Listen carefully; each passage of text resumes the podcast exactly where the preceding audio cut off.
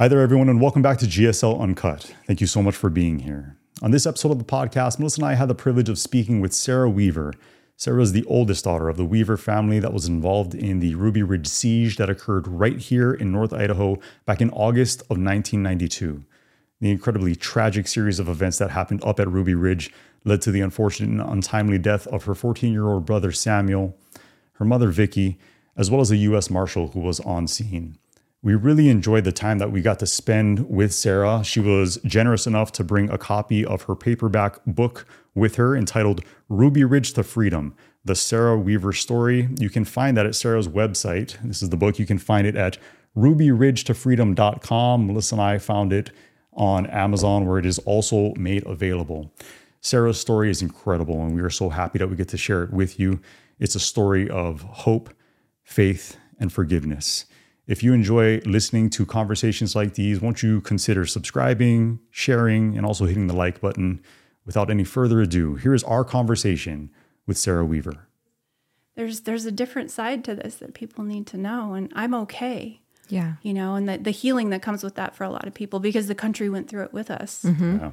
The healing that comes with that is is huge Yeah. a lot of the time for people. So Well, we really appreciate your willingness to come on here and share and tell your side of the story because I think it's it's a story that so many people are familiar with, but they don't know they don't know the real story. So we're just so grateful that you're willing to come on here.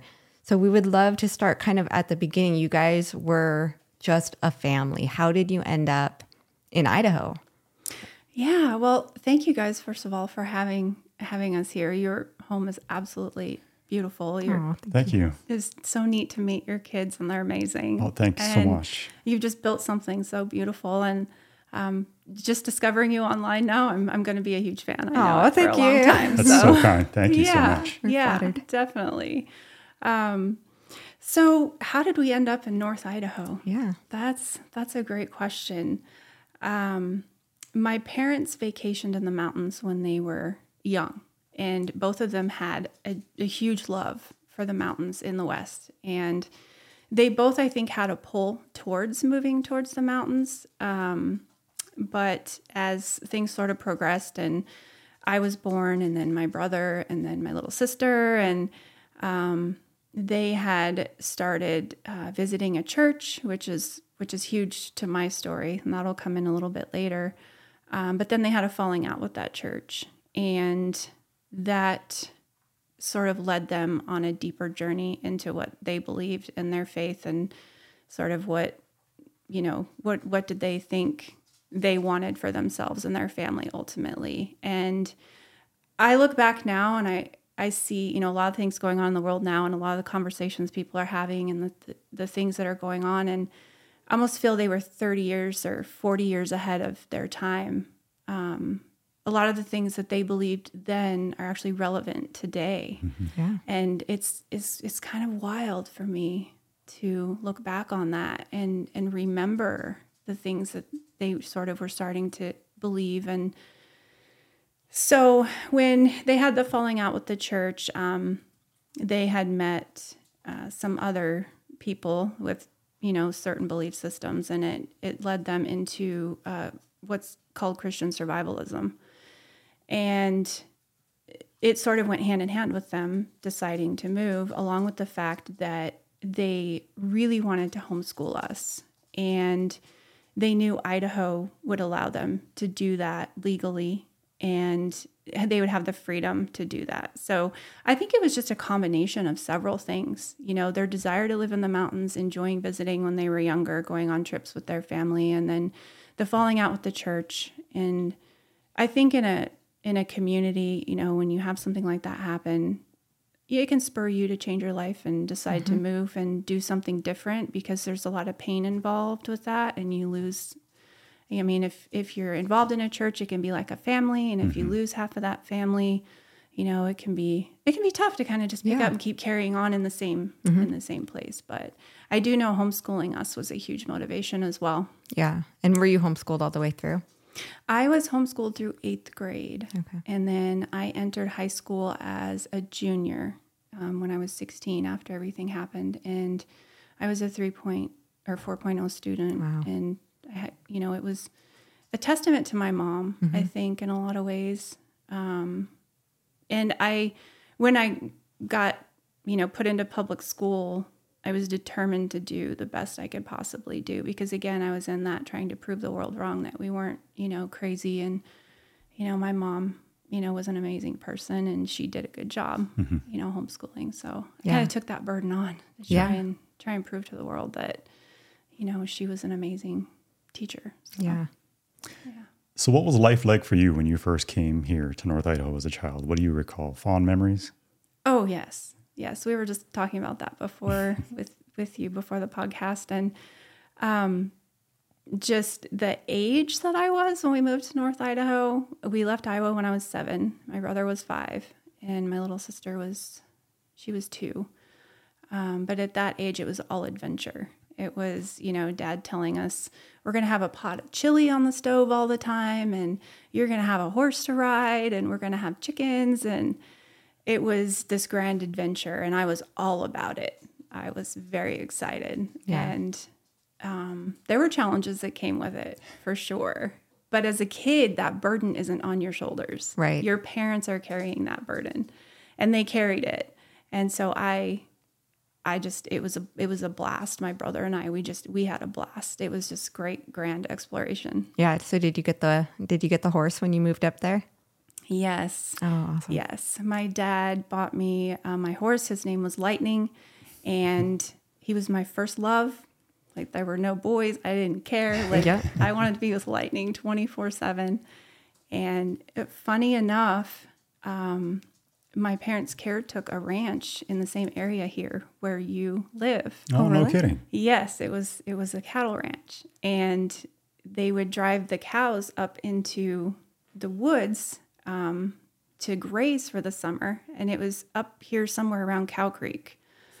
Um, and so we would drive the cattle, and I would ride Lightning, and we would drive them up, and then we would gather them in the fall and bring them home. And I just lived for that. I just Yeah. because you would go and camp, and we would fish in the creek and catch brook trout, you know, and you'd fry that on the campfire, and I just I lived for it. It was it was absolutely fascinating and and fun, and it I didn't want to be anywhere else. Yeah. So That's so amazing. Yeah. Yeah, it sounds like a very idealistic childhood and I think that's that's a beautiful thing that they were able to give to you guys.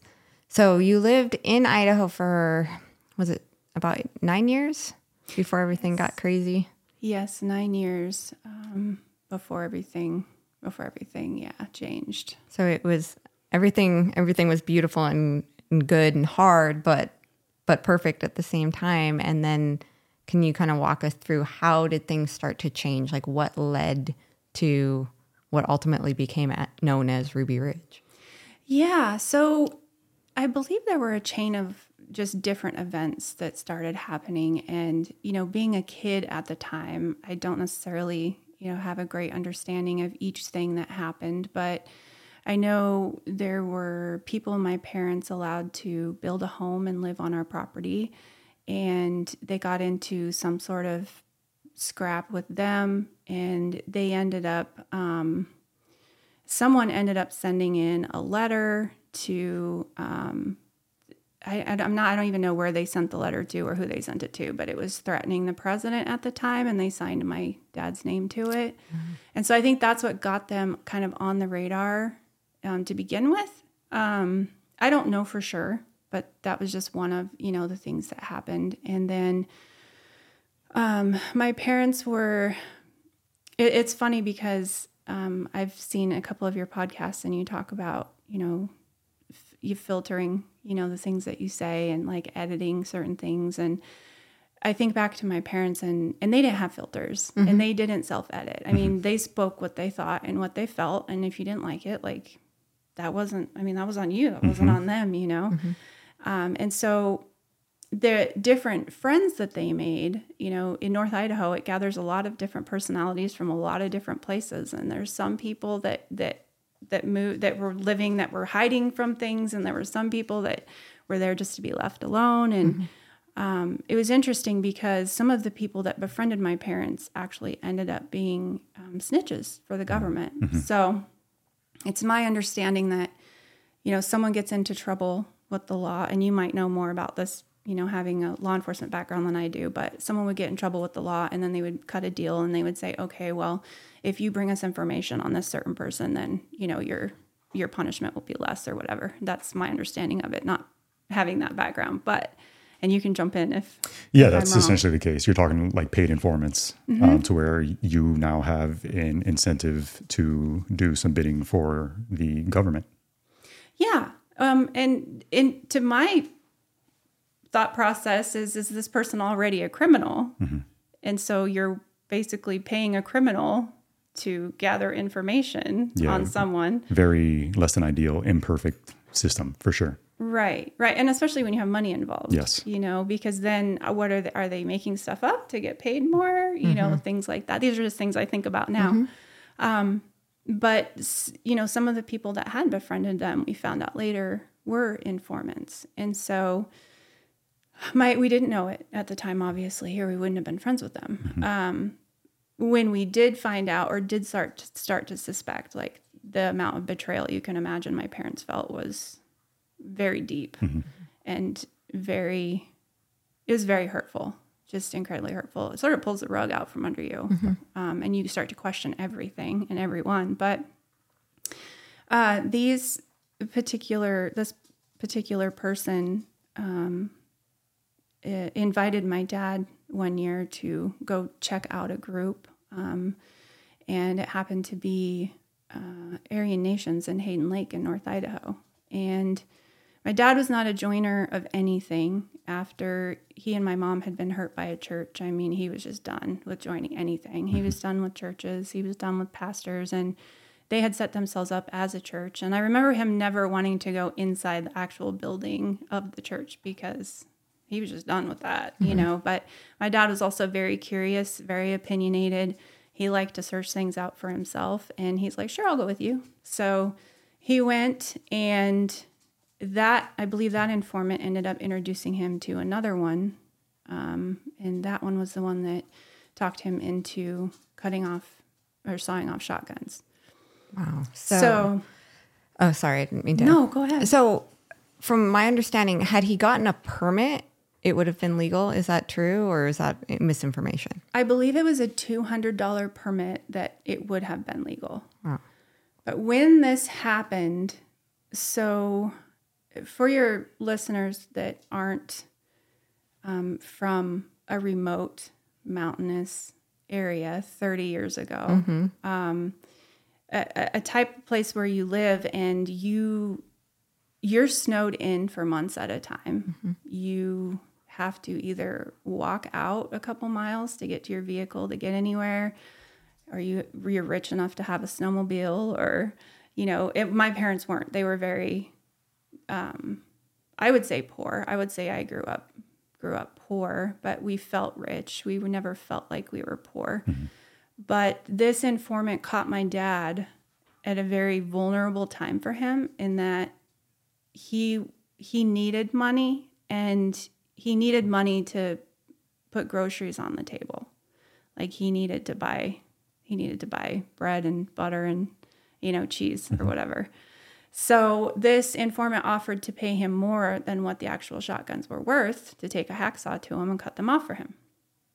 And so my dad agreed to do it and he took full responsibility for doing that. He's never denied it. He's never you know he said yeah i did it. Um, but he did it for the wrong person obviously and he shouldn't have done it because that's what basically started the the entire snowball.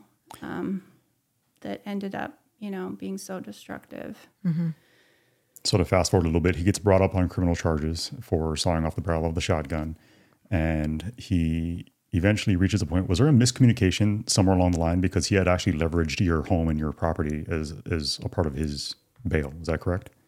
Yes. So what happened? They so my parents were they were headed to town one day, and this is so North Idaho.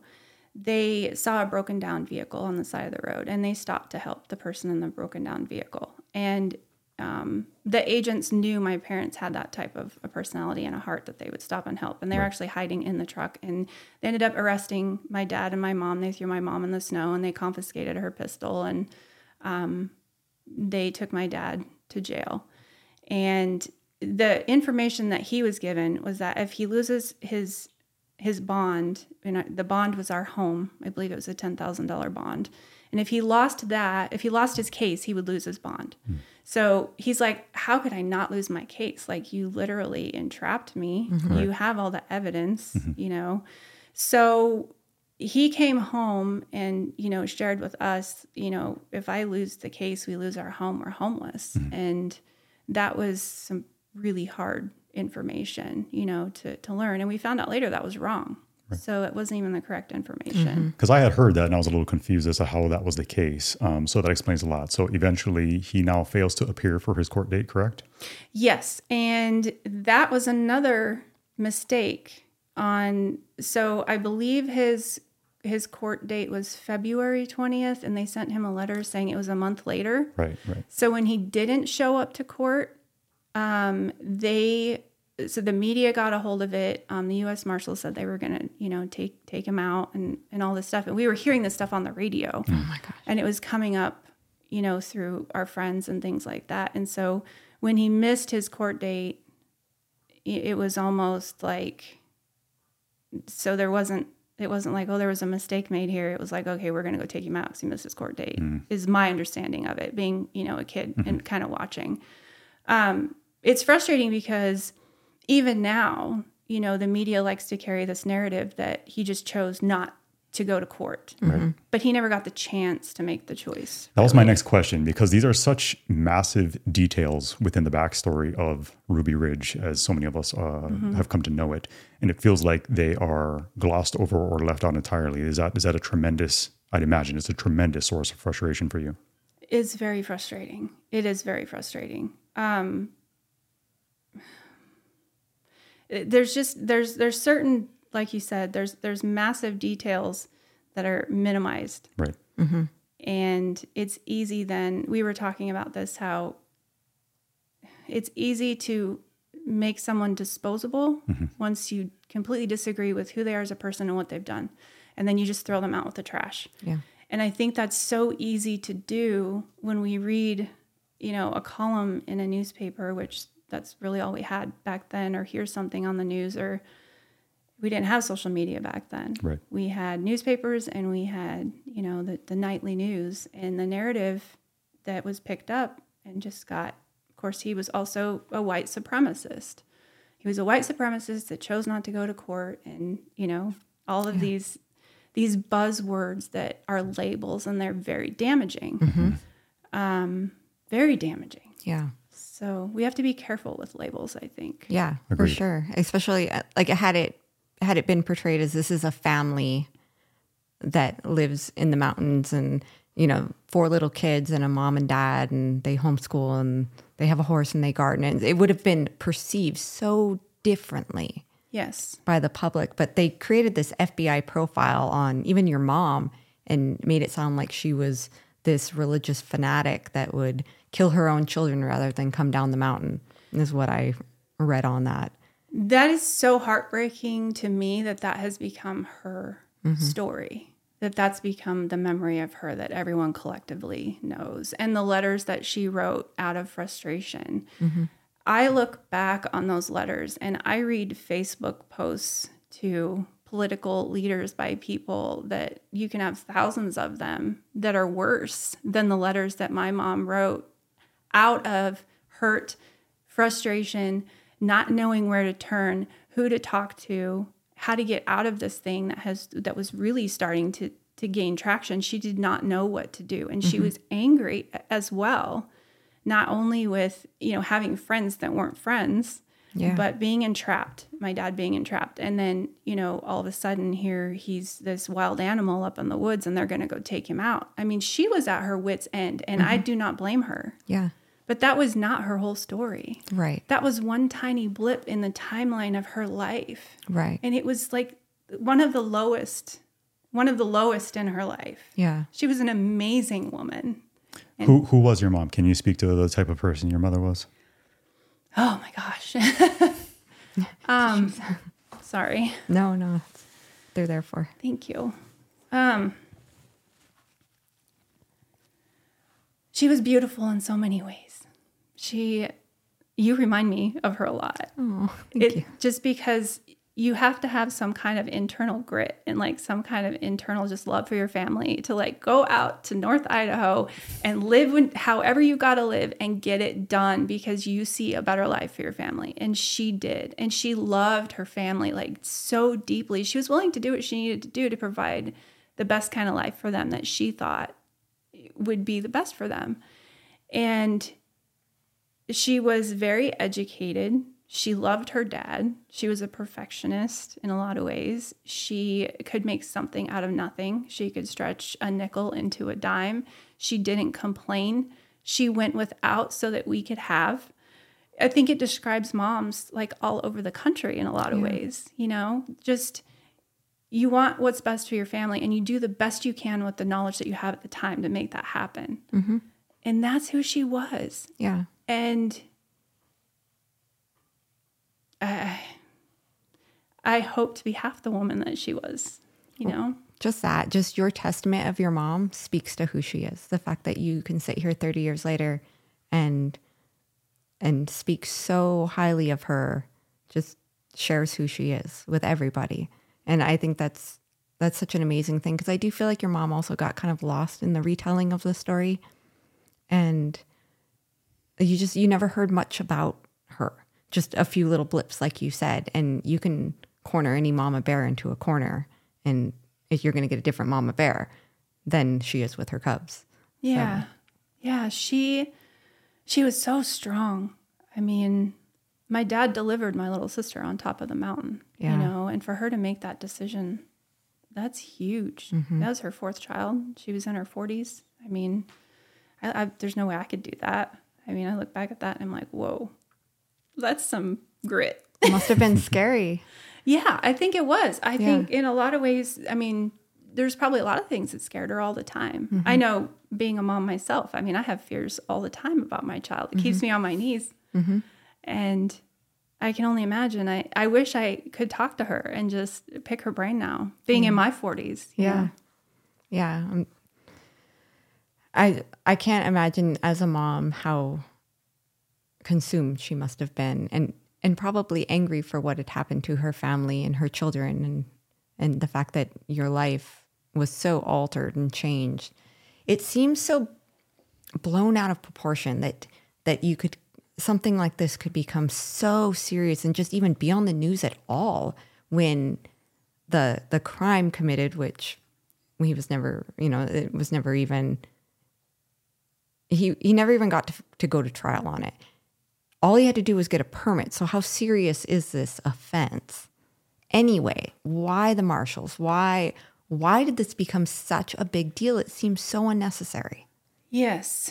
Uh, I have pondered that my entire, you know, life since it has happened. And one of the conclusions I came to, um, and maybe you'll be able to speak to this, Jeremy, is like I said, my dad didn't have a filter and he was an ex Green Beret. He had a lot of pride. He had a lot of, you know, I'm my own man type personality, right? So they approached him um, after they had, you know, convinced him to saw off the shotguns, and they had him, and they said, "Okay, Randy, well, we have you now, you know, on on tape doing this, and you're busted. Basically, we would like you to become an informant for us for Aryan nations because my dad was very likable. People would listen to him. He um, he had a sense of humor. He he was just he was a likable guy. And I think, you know, they sort of wanted him for that purpose. But my dad at that point, I mean, if you can imagine his sense of justice and righteousness and are you kidding me? Like you trapped me and now you want me to work for you? He was just not about it. Mm-hmm. And so I can't imagine the conversation between I can't imagine on my dad's side, but I can't imagine the conversation between my dad and this ATF agent. Well, Weaver, we want you to come work for us now. How that went, I know my dad probably like gave him the what for and was like, "You're a joke." That would be my biggest, you know, knowing my dad and his fiery sort of spirit. Um, you may have more insight in like how law enforcement works. I know I, I've never battle directly of egos. For sure. And I think it definitely speaks to your your father's character. And I think it's so important to kind of like you just said, to place ourselves in his shoes in that moment. Because quite honestly, with my background, I don't know how I would re- respond in a situation like that. But I will tell you that I do completely understand where he was coming from. Um, y- you feel that sense of betrayal in the moment and then in the next you feel as though you are being pressured into making a decision that goes against your your very being and so i i completely understand and like i said i it, i was a patrol officer um, and i wasn't responsible for for flipping ci's or doing anything like that um, but i completely understand where your dad was coming from in that situation Yeah. I I kind of wonder what the agent, you know, if he had if he had an ego and if he had his own pride and he had his own sort of, well, I'm the law and you're going to do what we tell you to do or else kind of, you know. And when those two personalities clash, I it's not good. looking back at it i think the entire ordeal if i can refer to it as such stems in large part to the fact that so many people allowed their pride and ego to override their more rational brain Yeah. because kind of like melissa just pointed out the response that ensued once we had what was chalked up as being a, a barricaded subject essentially with your your father and your family staying put there on your property it, it did not match the level of severity in the crimes that he was being charged with. Not not even in the same remote ballpark by any means and Yeah. which is so baffling looking back at it. So that being the case one of the questions that i had for you being given my my background in law enforcement and come to find out your son is now working in law enforcement is kind of what your your general um, outlook on law enforcement law enforcement as a whole is. I mean we came in here and we walked by the wall full of patches and i have my my my thin blue line flag hanging up here on the wall given what it is that you've endured and lived through and uh, overcome in your life how is it that how do you view modern day law enforcement Oh my gosh, they have a tough job, an incredibly tough job, and obviously um, a servant's job. And it's very close to my heart. Um, I don't hold anything against law enforcement as as a whole, and I don't think we can do that in any capacity with with sort of any group. Um, at the end of the day, I believe we're all individuals making choices, and we can make good choices or we can make bad choices. It doesn't matter what your profession is. And so I've met, you know, in the in my book signings just across across this nation, I've met law enforcement that men in law enforcement that are just they're they're literally brought to tears in at my book table over what happened. And I respect them highly for the job that they have to do. And they're putting their lives on the line for us every single day. And I don't think a lot of time they get enough credit. I do feel there are people in law enforcement that shouldn't be in law enforcement. Um, I don't know if they're suited for it, you know, and that's a whole other conversation.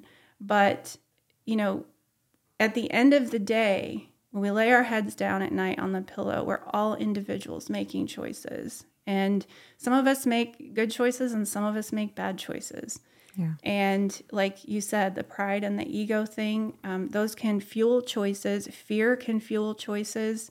You know, um, I'm like, I'm on my knees for my, you know, just for my own kid because I want to make sure that he's making the best choices and, and he's protected. It's a scary world out there. And um, I think having, you know, a humble spirit can go a long way. I also know you bump up against some really nasty things and you have to be ready for them, you know. So there were I know there was there was a group that that was called to Ruby Ridge. I think they were from Colorado and they just turned around and walked off and said we don't want any part of this. Hmm. And at the end of the day, you know, people like that are my heroes mm-hmm. because they made a choice and they made a good choice. And so when we are confronted with a choice that hey, you're going to do this or you're you're going to lose your job if you don't, you know, are we going to make the choice that we're willing to lose our job to do the right thing? You know, and it, it gets the waters get muddy They really do. And people at the end of the day make the choices that are best for them. But um, I support our law enforcement. I don't. I don't hold what happened to me up there against law enforcement at all. Um, there's too many good ones out there to throw the whole group in the garbage. And it's like that with anything. I think that's a really admirable, incredible stance. I, think a lot of people would harbor so much anger that it would just blanket an entire group.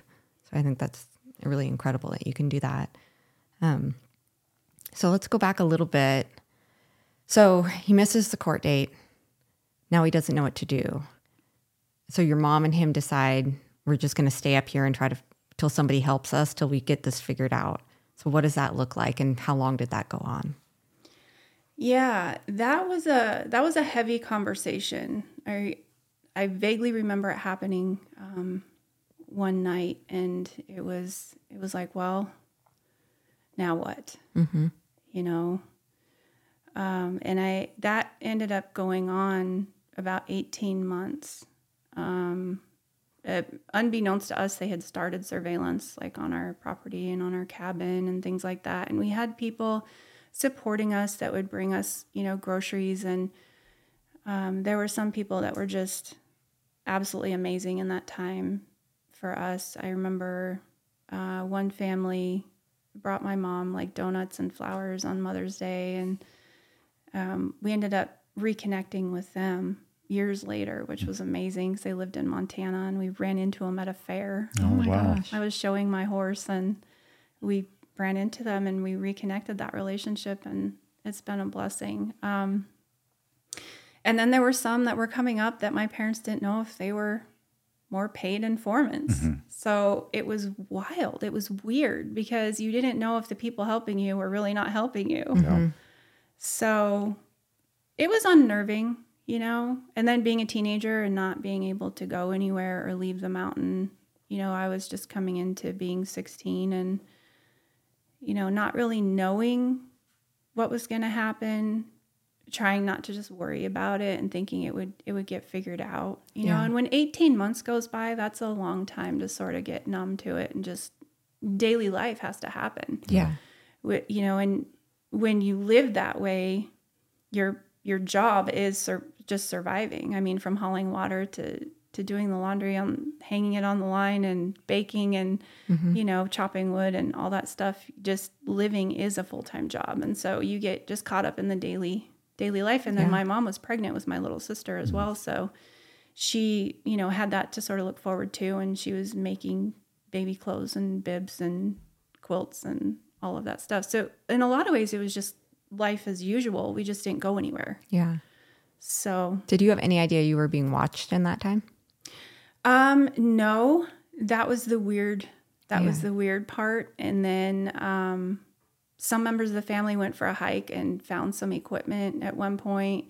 And then we were told you know oh they might be keeping an eye on us here you Yeah. know? So that was uh that was an interesting discovery but that was like way into you know the 18 months i, I think think just looking back on it. And again my memory is horrible because i think as a self-defense mechanism my brain like blocked out so many things. And so when i sat down to write my book um like literally i would have to sit down at the computer and pray before i started. And then the things that the lord brought to my mind it was just amazing. It was like i was like oh my gosh i haven't thought about that in so long. Yeah. you know so he kind of helped god helped me write the book and brought a lot of things to memory.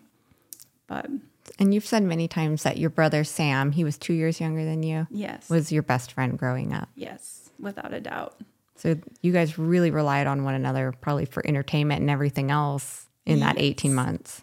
yes yes. We relied on each other all the time. I was his his big protective sister and and he was just this brilliant he was a brilliant kid. I mean i i, I think about what he would be doing now if he were still here and you know all these TikTok brains and YouTube, you know, they're creating all kinds of crazy things. And Yeah. and I just I see him he's had a very mechanical brain and he had he used to read encyclopedias for fun.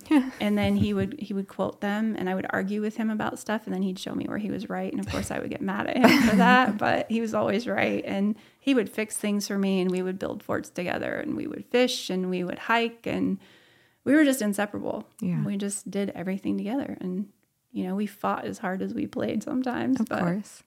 yeah he Yeah. was he was my best bud Yeah. All right. So here's here's kind of the the harder part of the story. So take us to that August morning when things just all of a sudden changed. Yeah. Um, it was a normal morning. Uh, it- there wasn't anything odd that I can remember about it at all. It was August and everything was dry and the grasshoppers are thumping in the dust, you know, and it was just um, a typical morning until the dogs uh, started barking. And um, I was in the house. I remember um, the dogs started making commotion, and then I just kind of wandered outside. And uh, Sam and Dad and Kevin took off sort of after the dogs, and um, they had they decided they were going to you know follow Striker because Striker he was I believe he was a uh, he was like a yellow lab and a, what do they call those livestock guardian dogs? The big white ones, the Oh, Pyrenees. Pyrenees. Yeah. I think he was half and half. And so he was huge. He looked like a lab, but he was huge. And he was really alarming. He was really sounding the alarm. So they believed he was onto some kind of a large animal. He was alarming like it was a bear or a moose or something like that. And so they're like, well, we're going to follow Striker and see if we can, you know, figure out what he's after. And so I just thought, okay, you know, and I didn't go. I was like, yeah, we'll let them do that. It was just kind of a lazy morning. Um, and until I heard uh, gunshots and yelling, and um, I didn't know what was going on, but I knew there should not have been gunshots. Like that was abnormal. That was not, and it was summertime, so they wouldn't have been shooting any kind of an animal. Mm-hmm. It was way out of character, and I my immediate thought was Striker cornered a bear, and they're firing to scare the bear and or break the dog and the bear or something up because that's what my dad had taught us to do as kids. You know, we we carried because we would go out we'd be lost we'd get lost for hours and there were no cell phones. There was no way to get a hold of mom and dad. If we ran into a bear like we had to take care of it or we ran into a cat. Like Yeah. we were on our own as kids and we were free range mm-hmm.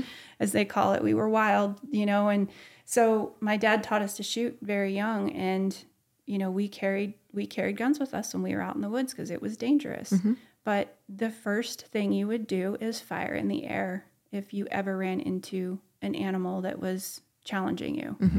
Um, you wouldn't try to shoot the animal you would try to scare it off. Which is safer anyway because if you wound a bear you're in for it. Yeah. and we knew that. Yep. so scaring an animal is what immediately came to my mind, but that that wasn't what happened. Um, my dad ended up coming home first, and I had gone out to the rock that overlooked the driveway, and I was just waiting for him to come back, and he came home first, and you know I was like, "Where is where's Kevin? Where's Sam?" You know, and, and my dad, he was very you know shaken. And he was like he's like i don't know. I hollered at him. He said i think they're coming in behind me. He said i ran into someone in camouflage. And he's like my shotgun jammed. Um, he was trying to fire in the air apparently what had happened is they had split up so there was a logging trail and sam and kevin had gone one way and dad had gone another and they were going to try and meet up in the middle at whatever striker was chasing um, and they ended up running into U.S. Marshals instead. So it wasn't an animal.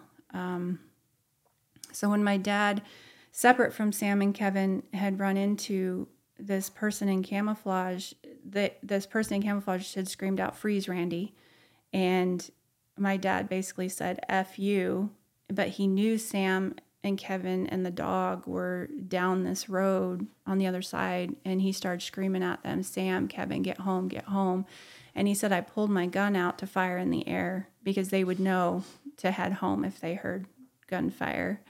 Um, he said, "But my shotgun jammed." Well, there was other gunfire then that had started to take place, and he didn't know it at the time. um, what actually, you know, was happening. But Sam had called out, I'm coming, Dad. And so Dad believed that Sam was on his way home. And Kevin came walking back up the driveway a little bit later, and I could tell he was crying and his hat was gone. And it was just that, like, that's when the world just ended for me because he said, Sam's gone. And I, I was like, "Are you sure? Are you sure?" And I just, I just broke down bawling. I couldn't, I couldn't wrap my brain around what he was saying. And he said, "Yes." He's like, his face was turning blue, and I just, I knew at that moment, you know, I didn't want to believe it, but I knew just by how terrible Kevin looked that it was just, I mean, that was sort of I think a part of me died that day. Um, I know a part of me died that day with Sam. So, um, yeah, it's it's hard to talk about. It's hard to think about. It's um, what we found out later is that Striker had been barking at men in camouflage in the woods and the story was that Kevin had come back and shared with us is that Sam would been he was following Striker down the path and the marshals shot Striker in front of him. And my dad had heard Striker yelp, um, but they didn't kill him. They shot him sort of in the spine or in the back. And so Striker yelped and he wasn't, he didn't die right away. And so my brother um, screamed out at them, um, You shot my dog. And then, from what I understand, he fired shots into the woods. Well, they were hiding in camouflage, full camouflage in the woods, and my brother was on the logging trail with the dog. So Sam and the dog were out in the open and they were in the woods, and Sam only probably had an idea of what direction. So then he turned around and started running up the logging path, and they shot him in the back of the arm and then they shot him in the back. And he was 14 years old and he was not a big 14 year old he was a little kid. Like yeah. he hated the fact that he was such a small little kid at 14 like that was a big embarrassment for him. But there's no way he could have mistaken him for anything but a kid. Mm-hmm. and he was running away when they killed him. So it's really hard. It's really hard for me to think about even to this day. And i've been telling this story you know, over and over again, years. But being just an adult when I separate myself from the story, and like you said, did, you know, the punishment not fitting the crime, I think about that a lot. And I think about, you know, here's this 14 year old little kid shot in the back. And what was it over?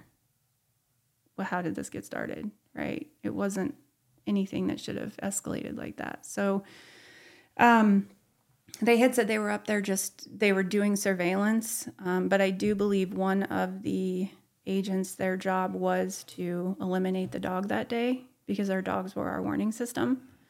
And so I don't know. There's another choice for you. Had they made the choice not to eliminate the dog that day, had Sam would mm-hmm. Sam still be here if they would have pulled back and said now's not the time to to do this you know we've been compromised or whatever I don't know I've never talked to any of them personally mm-hmm. so it's for me you know I just it's just things that I think about now completely you know? understandable yeah. so so now at this point we have an initial um, firefight there's a gun battle there on the property you have your brother who passes away mm-hmm. during this incident. You now have a federal law enforcement officer who also passed away during the same gun battle, which ratchets the level of seriousness up tremendously. Yes. So there's a now secondary response, an, an overwhelming response. And am I accurate in describing it that oh, way? Yes. Because every single photograph and, and video clip that I've seen in the meadow section beneath the cabin literally ends up looking like a scene from Vietnam. Is that something that you were aware of at the time? Did you did you have a visible line of sight to all of that that staging area down below? Um, we didn't have a visual line of sight, but we could hear things moving in into the valley. And we're talking armored vehicles, tanks, yes, helicopters. Yes. One thing I would like to bring up about the U.S. Marshal that passed away um, and that's heartbreaking to me as well, is that it was never proven who actually killed him, Right. which is also heartbreaking to me in a lot of ways, um, because I guess there's not a lot of closure there mm-hmm. either. During the trial, Gerry Spence was, and it was actually during the trial they were looking at a backpack that he had mm-hmm. been wearing, and they found a bullet in his backpack. Um, I was told that the the submachine gun that they'd been given to take out the dog was silenced. And so, you know, there's you can speculate all day long. I feel like if it would have been on the side of my family, they would have proved who who actually did kill him and Yes. had it been Kevin, I don't think Kevin would be a free man right now. Mm-hmm. Had it been my brother, I think they would have fully pinned it on my brother mm-hmm. Yeah. but there's still no i don't have closure mm-hmm. on that part So You know. friendly fire is a completely plausible theory i mean you said case. it Yeah. i mean i i don't know you know and it's sad to me you know all the way around i've had you know a family member reach out to me of his and i will never share that person's name just because it's it's um it's such a private and personal journey i would never want to put them on the spot but um, after i came out with being able to forgive they reached out to me and you know my heart breaks for them too because there's loss on both sides. Mm-hmm. And at the end of the day we were talking about this we have a lot more things in common than we do have differences. Mm-hmm. And death of a family member like it's death of a family member mm-hmm. you know when you go through that that's it's awful you know? So i just i want to put that out there because there's human there they're on both sides. And so I appreciate it. And it's another one of those very significant details that kind of gets glossed over mm-hmm. it does in the retelling of the story. Yes. Right. All they say is, well, he fired two rounds, that Sam fired two rounds, and then a marshal ended up dead. But they never once have said that it was Sam that killed him, and never once have said that it was Kevin that killed him. So I always thought that was very suspicious as well. Like, why didn't they determine who did? And why has that just been? Right. And the state of Idaho brought charges against Kevin in later years mm-hmm. and never, you know, he.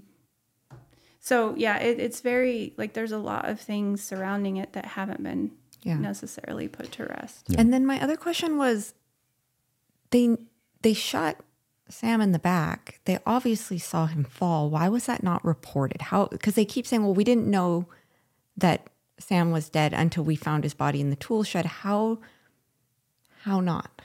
Yeah, I think so. There were different, and this goes back to what you were saying about the meadow and all of the the AP armored personnel carriers and the helicopters and the, the army tents and you know everything. We could hear everything moving into the valley, and at this point, other agencies got involved. Mm-hmm. So you not only had now U.S. Marshals, you had ATF, you had FBI, you had um, I'm sure they were briefing local law enforcement, which local law enforcement, you know, had the sheriff walked up and knocked on the door and said, Randy, let's sit down and have a conversation on how we can end this.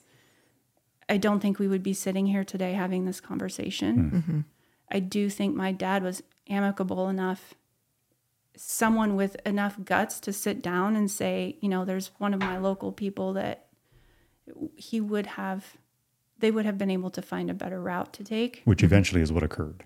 Not not with the sheriff, but with um, Bo. with Bo. Yeah, but that yeah, that was mm, after everything. Right. Yeah, right, Yeah, Right. Um, uh, and that that's another great point. I mean, a third party negotiator is key in these mm-hmm. situations mm-hmm. in standoff type. I mean, I, I can't reiterate that enough. Mm.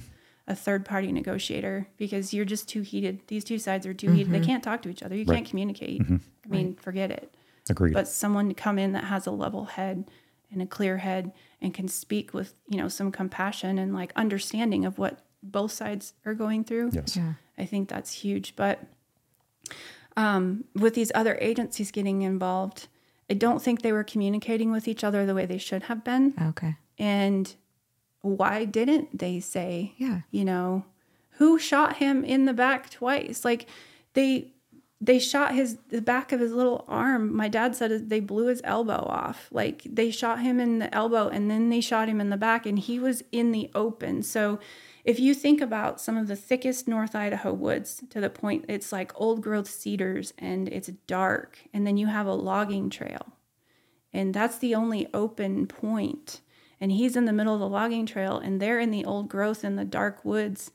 Who's the most visible in that situation? Right. and who shooting at who is able to see what they're shooting at? Mm-hmm. i mean those are just my questions but um i don't know why they yeah. i mean somebody had to have known. Right. But then they also let Striker just lay there and they wrote they drove over him with vehicles. Like Striker he just left was left laying in the middle of the road from what i've been told and they just drove over his body you know oh just there's just a lot there's a lot of details that um, I have carried for many many years that I haven't necessarily shared mm-hmm. just because they are so heavy and it's such an inflammatory story. Mm-hmm. My heart has never been to inflame people to mm-hmm. the point of them, you know, doing something stupid because they're angry. Right. mm-hmm. because someone can they can ruin their life over a dumb decision just out of emotion. Mm-hmm. and i've felt a responsibility for this story for so many years to make sure that you know it's told but not in a way that's going to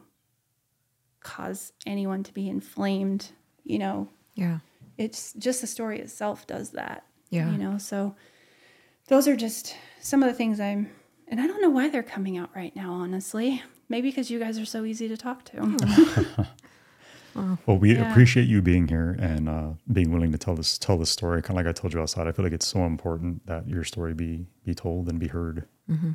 because it's it's it's unfathomable to to most of us, and the bravery that you you exude in, in retelling this story is so admirable. And I find it so incredibly inspirational. So not that we're done or wrapped up here, but I want to thank you once again for for being willing to sit here and to to tell this story. Yeah. I really appreciate that. I mean, for a long time I felt like I didn't have a voice. And just hearing that is is very healing. So I really I really appreciate that. I've struggled I feel like I've struggled upstream for mm. a lot of years. Yeah. And then social media came along and it's like, here, here's your voice. But it was just like, do I want it now? Yeah. Do I want to have the voice now? Because there's a lot of voices out there and there's a lot of voices saying a lot of things. And mm-hmm. it's, you know, do I want to add to that or not? Right. You know? But yeah. I do, I really appreciate that. It, it means a lot. And the reason I share and the reason I've been sharing for all these years is so it doesn't happen again. Mm. We can't let it happen again. Yeah. It's too terrible. And the people that I've met over the years that went through it with us, like they went through it with us on TV. You know, they went through it with us in the newspaper, reading between the lines and going down the rabbit holes, you know. Mm-hmm. They're different rabbit holes than what we have now. I mean, our rabbit holes are at the touch of our phone mm-hmm. screens, mm-hmm. you know, but back then they're just reading between the lines. They're like, well, what we're being told, I don't think what we're being told is what actually happened. What actually happened, you know? Yeah. Mm-hmm. And the thing I appreciate appreciate about both of you when I started to watch some of your podcasts is you're like, we need to have conversations about things, civil conversations mm-hmm. about things without the inflammatory back and forth and canceling each other and, and throwing our each other's opinions in the garbage because we don't agree in that moment on mm-hmm. that day, you know. Yep. And so I was looking forward to you know, to sharing. So that's very kind of you to say. Thank you. Yeah, we really appreciate it. It's such a it's such a heartbreaking story. I I put myself in I guess in in like the mom role when I was hearing everything. I think because you guys as children were the age of my children now. Mm. And so I really think about just the, fi- the family dynamic and what your mom was going through in that moment as well. Um, I literally cannot imagine what that morning was like for her. And yeah, I don't know. I like you can't mentally go there. Um, but I mean, you guys lived it. So like what, what happened from there on? Uh, how did yeah. she cope with that? How did your dad cope with that? How did you cope with that morning? It was, it was bad. It, I mean, I don't think the tears stopped for me anyway. If they did, it was only just to get basic things taken care of as far, you know, as our needs to survive. And none of us were eating really. None of us were we weren't really talking much to each other. It was more just like this collective black cloud of grief just settled. My mom um she she was always thinking ahead and i think it started to rain.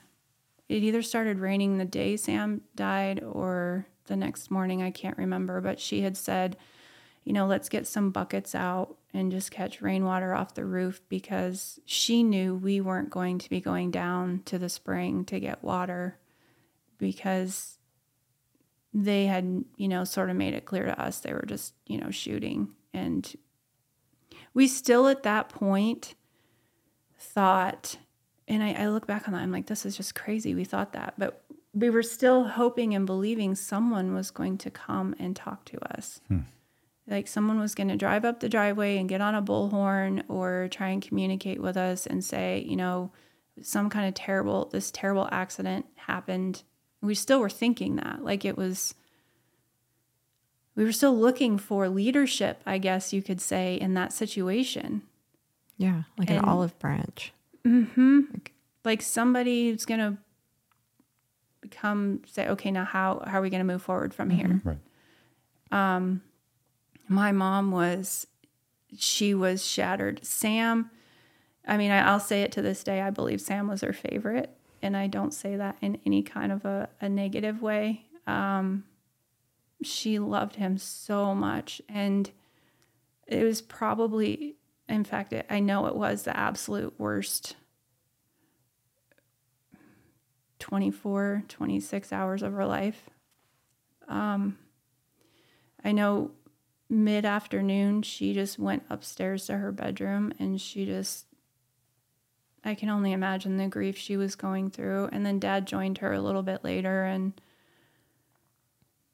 for the two of them. I just I don't even know what that night what that night was like for them, but it had to have just been horrendous. I mean, I spent the whole night awake just bawling my eyes out and I couldn't sleep. I I, I couldn't come to terms with the fact that he was gone. Like I kept expecting him to come walking through the front door. And my mom was a strong woman of faith. Like she believed the Bible. And you know, at one point she believed that, you know, he was he'd come back. You know, she was that that strong and that hopeful, I think, in her relationship with the Lord that she believed he would do that for her. And it's funny, recently, I grappled with that later on. Um, I didn't have any faith for 10 years following. I was angry, angry, thinking religion was part of the reason we had gotten in this mess and I wanted nothing to do with God. And um, I grappled with that, thinking, well, you know, here my mom had strong enough faith she believed God was going to bring Sam back, and he, God didn't do that. So, you know, if her faith could be that strong and he wouldn't do that for her, you know, that was a good reason for me to be mad at him. But I just learned recently. Um, I was talking with someone about about that, and these are just you know more things, more more things you can discuss all day long, but someone shared with me, it's because your brother didn't want to come back, you know? Like we, and I was like, wow, I never thought of it that way. Like, you know, when Jesus walked the earth, he he's he raised he raised people from the dead. He healed the sick, he raised the dead, and he's like, you know what? You're gonna do that too, and you're gonna do more than I did. And it's like, hmm. So if my mom had that kind of a faith, you know, that that he could come back, but he didn't, and I had never heard that that theory before until recently. It's because your brother didn't want to come back. And I was like, you know what? I wonder if there's some truth to that. Like he got to the other side and was like, this is way better than where I came from. you know, because he had strong faith in the Lord. Mm-hmm. Out of the two out of our whole entire family, the two family members that had the most faith and the relationship with God were my little brother and my mom. The rest of us needed more time needed more time. Yeah. Yeah. And mm-hmm. there was a point um, where I was grappling. I had become a new Christian myself, and I was grappling with whether my mom and brother were in heaven because their belief system, my parents' belief system had gone from sort of basic mainstream Christianity to more of an Old Testament based religion during their journey up there. And more of the works and um, grace got left out of it. Like Jesus on the cross got left out of it. I don't remember being taught that as a child. More of the Old Testament judgmental God, where you had to keep the laws and stuff like that. And so when I became a Christian, I when I when when Jesus saved me, and He saved me radically.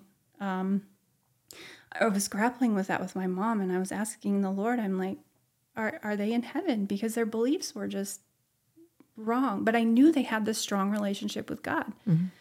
And it wasn't very long after I had been praying about that that the um, a reporter gave me a picture of my mom that was taken on surveillance, one of the surveillance cameras, and she's dressed in complete white.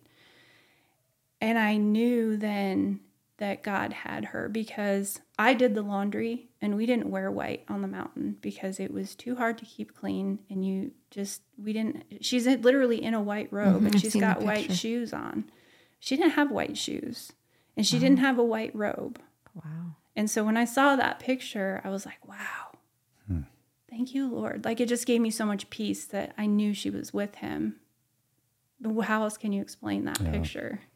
I can't explain it. And I mm-hmm. did the laundry, Yeah. Hmm. you know? So I guess I got off way off track there. No, No, that's fine. That's it's, it's, that's incredible. I've seen that picture. I know exactly what photo you're talking about. yeah. I did wonder why she was wearing white. I was like, they live up there. I'm like, wow, that's, she's brave. And I believe that it, that was either the day Sam passed or it was the morning she passed. I'm not sure which day that was, but it mm. was one of those two days.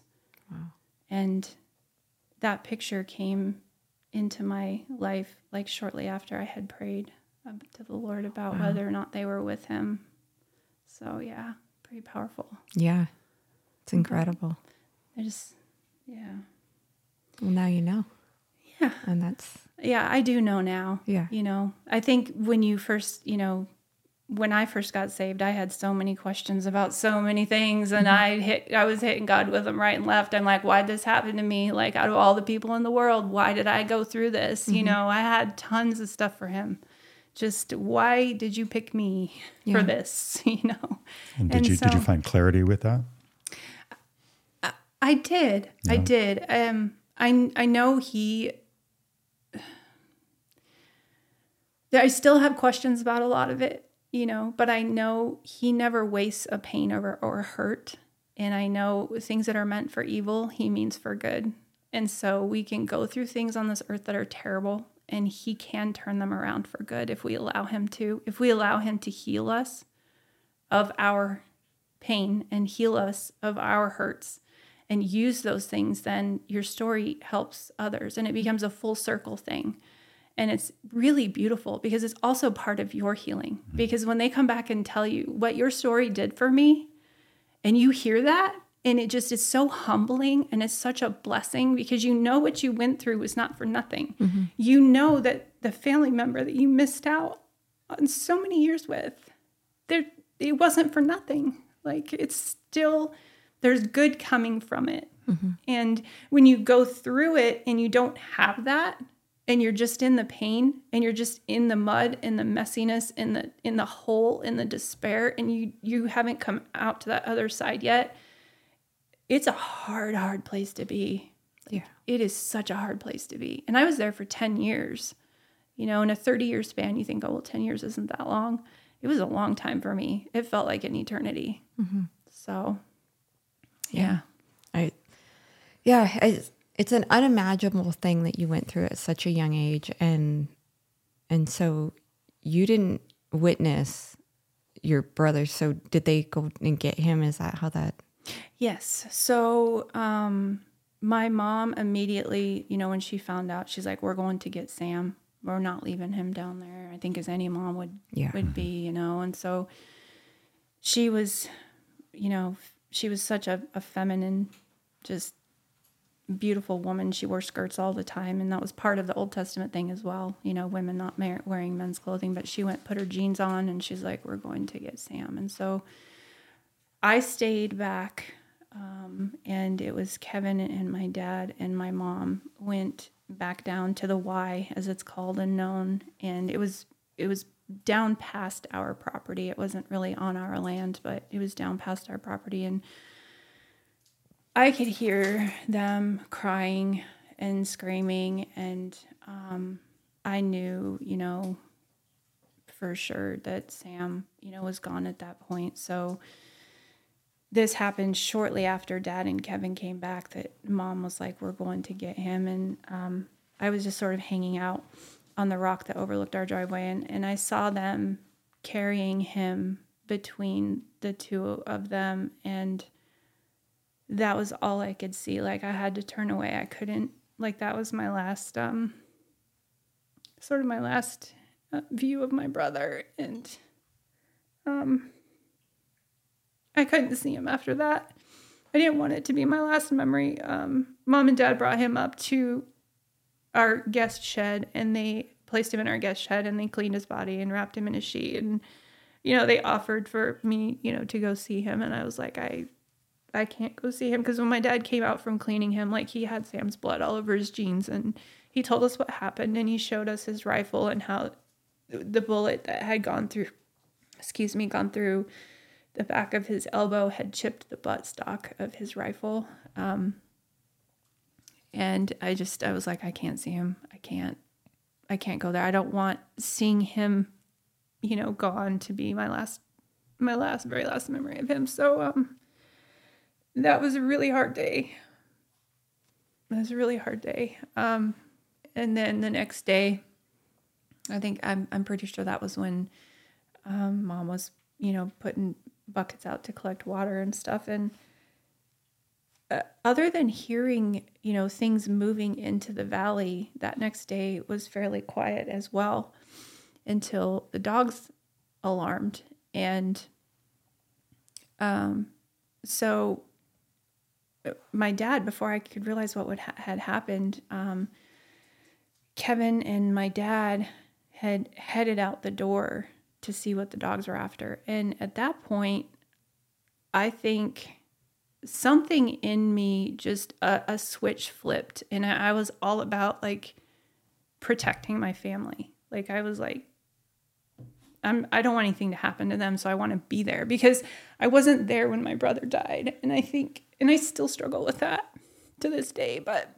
not being there to help him when I was his big sister to protect him, you know, and just knowing he died alone without me is just a very, very hard thing to this day that I still struggle with. But um, from that point forward, like a switch flipped and I became the protector. And so when I realized dad had left the house, I was like, oh my gosh, I got to go with him. I got to follow him. And so it, he and Kevin had sort of gotten ahead of me and they followed the dog out to the rock um, because the rock overlooked our driveway and you could hear, you know, anyone coming in from that vantage point. And we were all just sort of sitting there um, waiting to see if someone was going to try and make contact with us or sort of, you know, come up the driveway. And we didn't hear anything, everything was quiet. And so just kind of standing there listening. And if you've ever been in the mountains and you can just kind of hear how quiet everything mm. is, you can, where we lived, you could hear things in the valley, you could hear the train, you could hear, so just standing out there and listening. And we didn't hear anything. And so my dad had decided he was going to go check on, or go check on Sam, is what he said. Um, and he cut off to my right to head towards the little guest house. And again, I was probably caught up in my own grief and my thoughts because he got away from me before I could like be on him. And when I realized he took off, I was like, again, I was like, oh crap, you know, I need to stay with him because, like I said, this protective thing just came on me, and I probably still have it to this day, to be honest. But um, I started following him, and he got around the side corner of the shed where the door was, where I couldn't see him and so I was coming up around the shed and I came around the same corner where the door was and I heard a gunshot. And I got around the corner and dad had already he'd already gone around the other the opposite corner so when he when i got there he wasn't there but then i went around the next corner the, to the other side of the shed and he was standing there crouched and he was like i've been hit. And at that point i was like and then my mom she opened the door to our cabin and the door opened out towards the mountain. And we're we're sitting like dad and I are right here around the shed and, and the door opened to our cabin and mom's over here. And to get where mom was we had to go out and around this big rock outcropping and tree and so we had a long sort of ways to go across the yard to get around into the cabin and so I just put I put my hand on my dad's back and I'm like we need to get in the house and my mom had popped the door open and she's like, What happened? And my dad's like, I've been shot. And she started just, You bastard. She started cussing. Like she was, she was letting him have it. So I put my hand on my dad's back and I'm like, We have to get in the house. We have to go now. And what was going through my head was, if you're going to start shooting at my family and you want to kill my dad, you're going to have to kill a kid first. And literally, that's what was going through my head but I I was blocking him. Like I was blocking him and my back was to the sniper. And I was like, "All right, this is what's going to happen. You're going to kill me first. And I start pushing him towards the house. So we're we're running and we go around the tree and the rock outcropping and the door's here and mom's mom's behind the door and the door had a window in it. Um, just like a paned sort of glass window and her curtains were in it but they were tied back. And she was standing there because our door had a bungee cord on it so it would close on its own and she was standing there blocking the door open holding my baby sister and so my dad and i are running and i didn't know at this time but kevin had fallen in behind us and he was running for the house as well i didn't know he was behind us i was just focused on getting dad in the house and we all got to the door at the same time and it's when i just heard in my left ear just this massive boom. And I just felt like just fragments of something just hit my cheek. And then mom, she just she just crumpled. She just dropped right beside me. And then Kevin, who was behind me, he fell in through the doorway in front of me. And my dad had made it through the door into the house. And so it was like everything just around me just fell and I was left standing there beside the door. And when mom fell, she just she fell and she was cradling my little sister and she was holding the door open still. And I was stunned. And I found out later, I think it was Bo Gritz that told me that the bullet carries the sound, which is why it was such a loud, like it left my ear just ringing. And what had happened is when the sniper shot through the the the window in the door. Um, he shot my mom, and then that same bullet hit Kevin in his arm, went through his arm, and shrapnel went into his chest, and he just he just fell right through the doorway. And it's a miracle to this day that I'm still here. I don't understand, other than God's grace, why that bullet didn't take me out and took Kevin out instead. It makes no sense to me mm. from our positioning because I was right next to her. Mm-hmm. And that stuff I felt hit my face, that was part of her face. And I didn't even realize it until until later.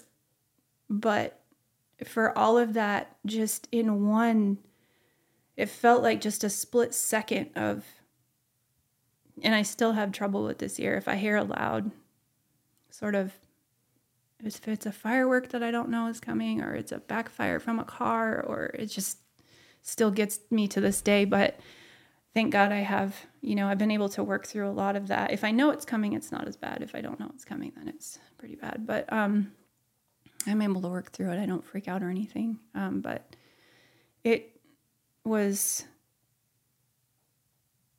the next few minutes after that were just they were just very very difficult um, i knew what had happened and I didn't know how bad, as far as how badly Kevin was wounded. I didn't know how bad dad was wounded. I guess at some point, I don't even remember, I made my own way into the house.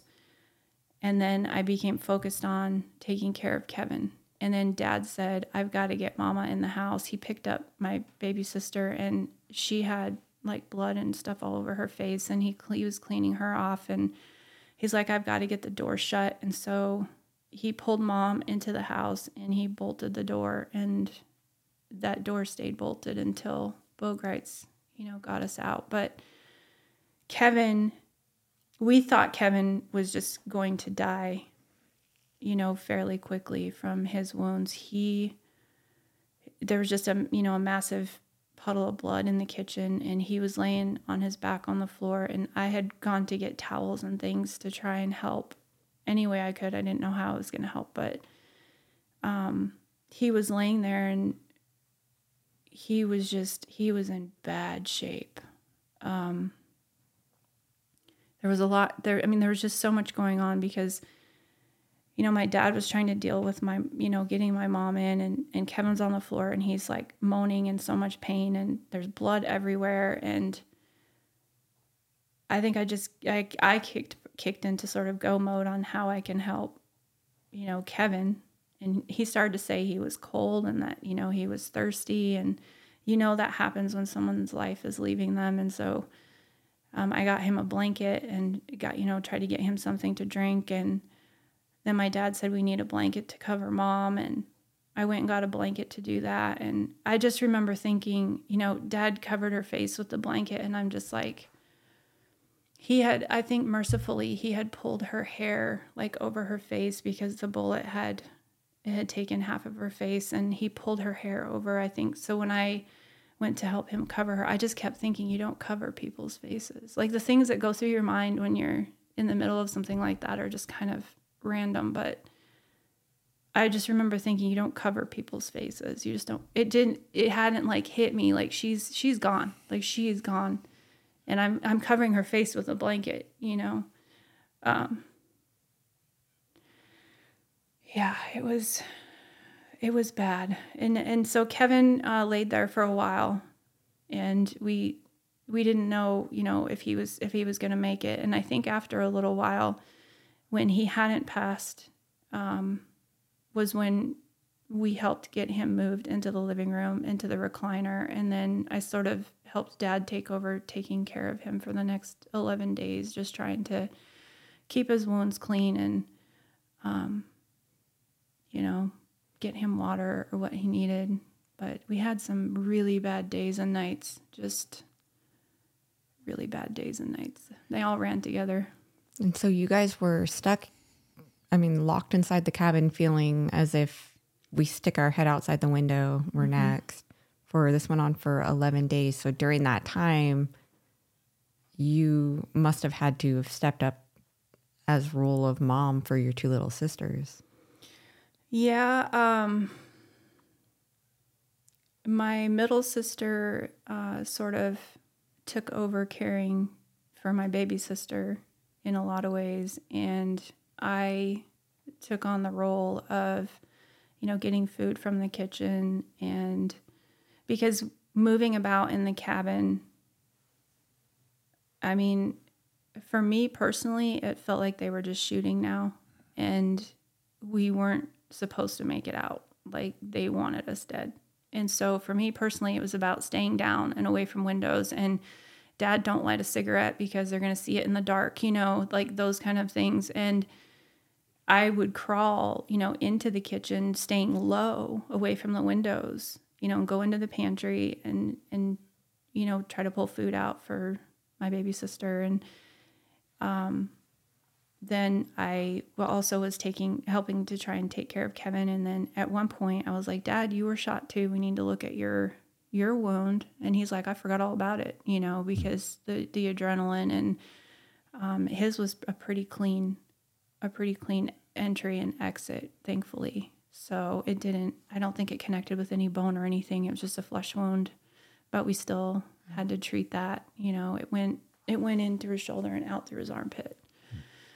Kevin's, on the other hand, it was bad. His, his muscle on the outside of his arm was it was about the size of a soup can lid and it was just poking out through the skin like just the muscle and all of that and then he had the entry and into his his chest and so it was terribly painful terribly painful for him. There was one point you know he i don't think he wanted to continue and he he wanted he wanted my dad basically to to um, end his life. And I it was the middle of the night and I heard him asking my dad to end his life. And there was this long silence and I was just bawling and I was like no. I was like you we can't do you can't do this. Like and um, my dad finally after this long silence he's like he's like buddy he's just like you're gonna have to do it yourself if you're gonna do it he's like I cannot do I can't do this you'll have to do it yourself you know and I'm so grateful that we made it through that horrible moment mm-hmm. and it ended you know with Kevin still still being with us, thank God. Yeah. Um, so there must have been so much hopelessness in that moment, in those days, in those 11 days. How how did you get out? How did this end for your family? Well, um, I think for me personally, I had made peace with the fact that I wasn't getting out, and I I didn't want to hurt anyone, but I wasn't going to let anyone else hurt my family if at all possible. And so there was that um, there was just that resolve. I was like, okay, this is this is it. You know, we're just they don't want us to make it out. And there was there was a point when we heard we heard them crawling around underneath our house and my dad screamed out at them because we didn't know at this point, you know, what sort of if anyone even knew what was happening to us or if it was mm-hmm. all a big secret to the world. And so he was he's he's like these guys under our house may be different from the ones that you know were doing the shooting i'm going to tell them what happened and so he would scream he screamed through the floor and he's like my son is dead vicki's dead i'm wounded kevin's wounded the girls are fine like he was communicating through the floor and our, our cabin was just a plywood cabin it mm-hmm. was nothing you know you could hear people talking you know through the walls and the floor and stuff and we never got a reply or a response mm-hmm. i yeah, I don't know why that was, yeah. but he was still trying to sort of create a dialog mm-hmm. I guess you would say. And um, he's he was so broken in that. Um, so after a while, um, obviously our family in Iowa got involved. They had been contacted, and um, I know my aunt had wanted. My aunt they they brought my aunt up in an armored personnel carrier to try and communicate with my dad at one point, but she couldn't hear dad and he couldn't really hear her in order to get anything across. They had sent a robot up onto our front porch at one point and they wanted us to pick up a telephone off the robot.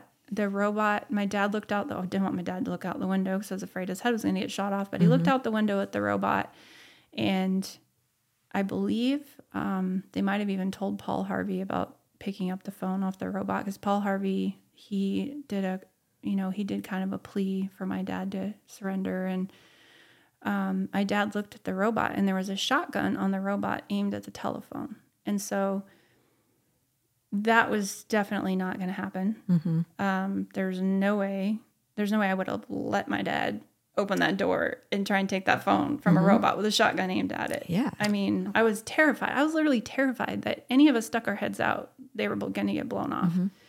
Um, and they just kept confirming that to in my mind. You know, mm-hmm. being 16, it was just you keep proving to me that you can't be trusted. Right.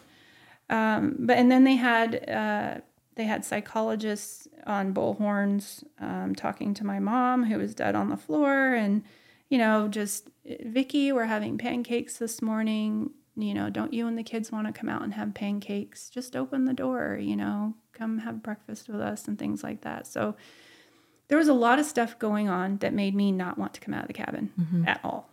And not trust them, not come out of the cabin. Um, when my aunt was up there and she wasn't really clearly able to communicate, I saw it as something that was on purpose. I didn't think they wanted her to communicate with us. It was like a carrot. Yeah. Or like maybe they're, you know, pretending they're doing the right thing in front of my family, but in reality, they're not really making it, allowing it to happen the way it should. I don't know. There were all kinds of things going mm-hmm. through my head. I didn't trust them at all. Um, but eventually, uh, Bo Gritz was contacted and Bo Gritz became part of the scene. And despite, you know, lots of rumors that my dad and Bo Gritz had served together or whatever, that wasn't true. But my dad knew who Bo Gritz was and he respected him and he knew Bo Gritz was running for president. And he he respected, you know, the fact that he had served and was the most decorated Green Beret and that Rambo movies had been based off of his rescues and things like that. So um he was someone that my dad was willing to talk to. He trusted him. Mm-hmm. I don't know. I think he trusted him more than I trusted him. Hmm. And I don't necessarily think it wasn't Bo that I trusted. It was the whole situation. I was afraid because Bo, he wasn't afraid. Bo got out of the armored personnel carrier and came up to the house and he wanted to talk through the walls because he couldn't hear my dad. He's like, I can't hear him in this thing. I'm getting out, like, whatever. Like, he was the kind of guy we needed in the beginning to just come up to the house and sit down and have a conversation, mm-hmm. right? Um, he got out of the carrier and he came up to the to the side of the house and um, my dad said the first thing was bo vicki's dead and bo was just like oh my god because none of them down there knew that. Um, they had found Sam in the shed and they had taken him out, and that's when the family got notified and everything. But they, everyone down, you know, at the roadblock supporting us, which I'm so grateful for the supporters at the roadblock, just everyday people, everyday North Idaho people. They went down there and made their presence known. And whether you agreed with their belief system or whatever, they just they were a presence holding another presence accountable. And that I believe was a huge part of why we got out of there alive was just their vigilance in holding a line for us and saying this isn't right, you know. And I'm so thankful for them. Um, and I just I want to say thank you to them right now you know, if there's any of them listening that follow your show, like thank you for being there. Like that, that was huge. Um, but Bo showed up, and I think at some point Bo offered my dad legal counsel through Gerry, and I think Bo might have committed Gerry before even Gerry committed Gerry. Um, but dad had started to make some plans with Bo to surrender and so Bo came up the next day and Bo got real pushy at one point and that made me not trust him. And he was like, You guys got to leave like right now, like today. Um, and he had come up and he had carried my mom out and he had promised not to let her body touch the ground and all of those sorts of things. And I really, you know, was thankful to him for that to carry her out and everything. And, but I still wasn't ready to trust him fully. And so when he got pushy with us, I got very distrustful. And I, I just told dad, I'm like, Dad, I don't know. Like, I'm still scared. I'm like, what's to stop them from, you know, shooting Bo? You know, I thought, and then blaming it on us. You know, all these things were going through my head. Like, I was just, I had zero trust for anybody. But, um, dad, he trusted him. And so when dad finally put his foot down and was like, no, and they had taken Kevin, so Bo had gotten Kevin out earlier and gotten him medical treatment. So that was before we surrendered. Mm-hmm. Um, Kevin really needed he needed to get out of there and get to the hospital. Um, but when Dad made up his mind, you know, I I just went along with him. So yeah, Bo ended up getting us out of out of the cabin. And so, what did that look like? Your dad just said, "Let's go. We're going." Yeah, he said, "You know what? I think we need to go." And it, it was the relationship that I, that we sort of as kids had with our parents is they did listen to us. You know, we had it wasn't just all you're the kid and I'm the parent, you do as I say. You know, we and I think they had a lot of my respect because of that. And so they would they treated us with respect and we gave that back to them in turn because we felt heard. Mm-hmm. And so he would hear me and if he wasn't sure himself, then he may let me sway him a little bit. But when he made the decision, I knew when he made the decision, and it was just dad made the decision. This is what we're doing, you know, and there wasn't an argument. So, so did, did, did sorry, oh, did you eventually feel a sense of relief with leaving the cabin, or were you still fearful even when making that initial contact with the law enforcement personnel that were on scene? When we stepped out of the cabin, I fully expected to be shot at. Like at that point, I wasn't feeling any relief. Like walking away from the cabin, it was almost surreal. Hmm. I felt like a walking dead person, basically, which was, oh, I'm still alive. Look at that, you know, hmm. because I had expected not to be. And as we walked away from the cabin, I could see men in camouflage hiding sort of along the driveway and behind bushes and things like that. And I was just like, are you kidding me? Like, really? Are you kidding me? And so I didn't know if any moment, you know, they wouldn't try and take me out. But I think I'd made peace with death at that point.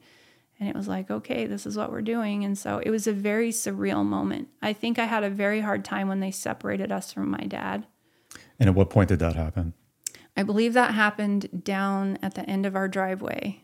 Um, they put us in one car and they put him in another. And I know they were getting him medical treatment at some point. They had strapped him to a stretcher mm-hmm. because he had been shot too. And he hadn't eaten for 11 days. And, you know, he had gotten very, very slim, you know, from that. And so we were separated you know, very quickly after we left the cabin. And it was just myself and my sisters. And then when we got to the meadow and we saw the whole military scene, you know, like you said, uh, it looked just like out of a movie to me. And there were, you know, guys with boom boxes and wearing shorts and playing ball and like having a good old time, like they were, you know, on vacation or something. And to me, I'm just like, all of this for the, my little family? Like, really? This is insane. Like, who's, what is this? Yeah. Like, wow. It was wow. The entire scene, even in watching video clips, it's so surreal. Mm-hmm. And getting it from you here in person, it's, um, it, it truly is mind boggling, especially just being here in North Idaho and, and knowing that this is the setting for that, that all of this occurred in. It's um I'm I'm so just kind of taken aback by the fact that you were able to move on from this and your story has become one of of perseverance mm-hmm. and strength. How did that happen? How did we go from you walking out of that cabin to you being the you that you are today? Wow. A lot a lot happened. Um, I look back over my life, and there were many, many days, weeks, months, years I spent just surviving my own emotions.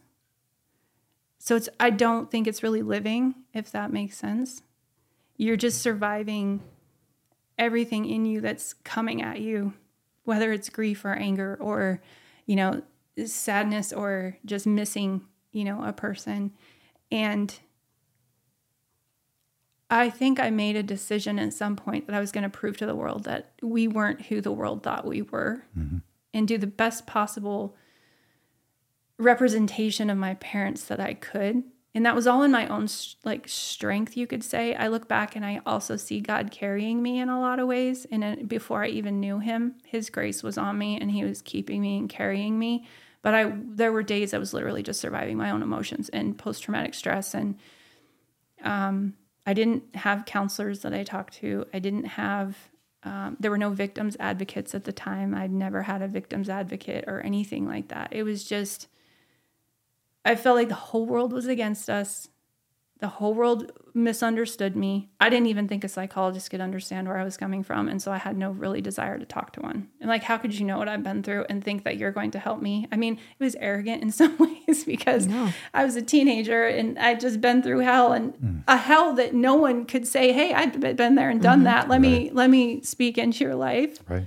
And so I had no um, confidence in so I might have been asked, you know, do you want to speak to someone? And being 16 and hard headed and coming out of Old Testament religion and um, sort of, you know, the apocalyptic mindset, you know, and the things my parents were learning about the Bible and and then having it actually play out in front of me and losing half my family and a lot of the things that my parents talked about could happen did happen to mm-hmm. me and just in a different way um, so I look back on just and there were a lot of firsts for me too. So being a teenager who's very sheltered and sort of stuck on a mountain, homeschooled, one or two friends, didn't get to experience the world, didn't get to do things normal kids do.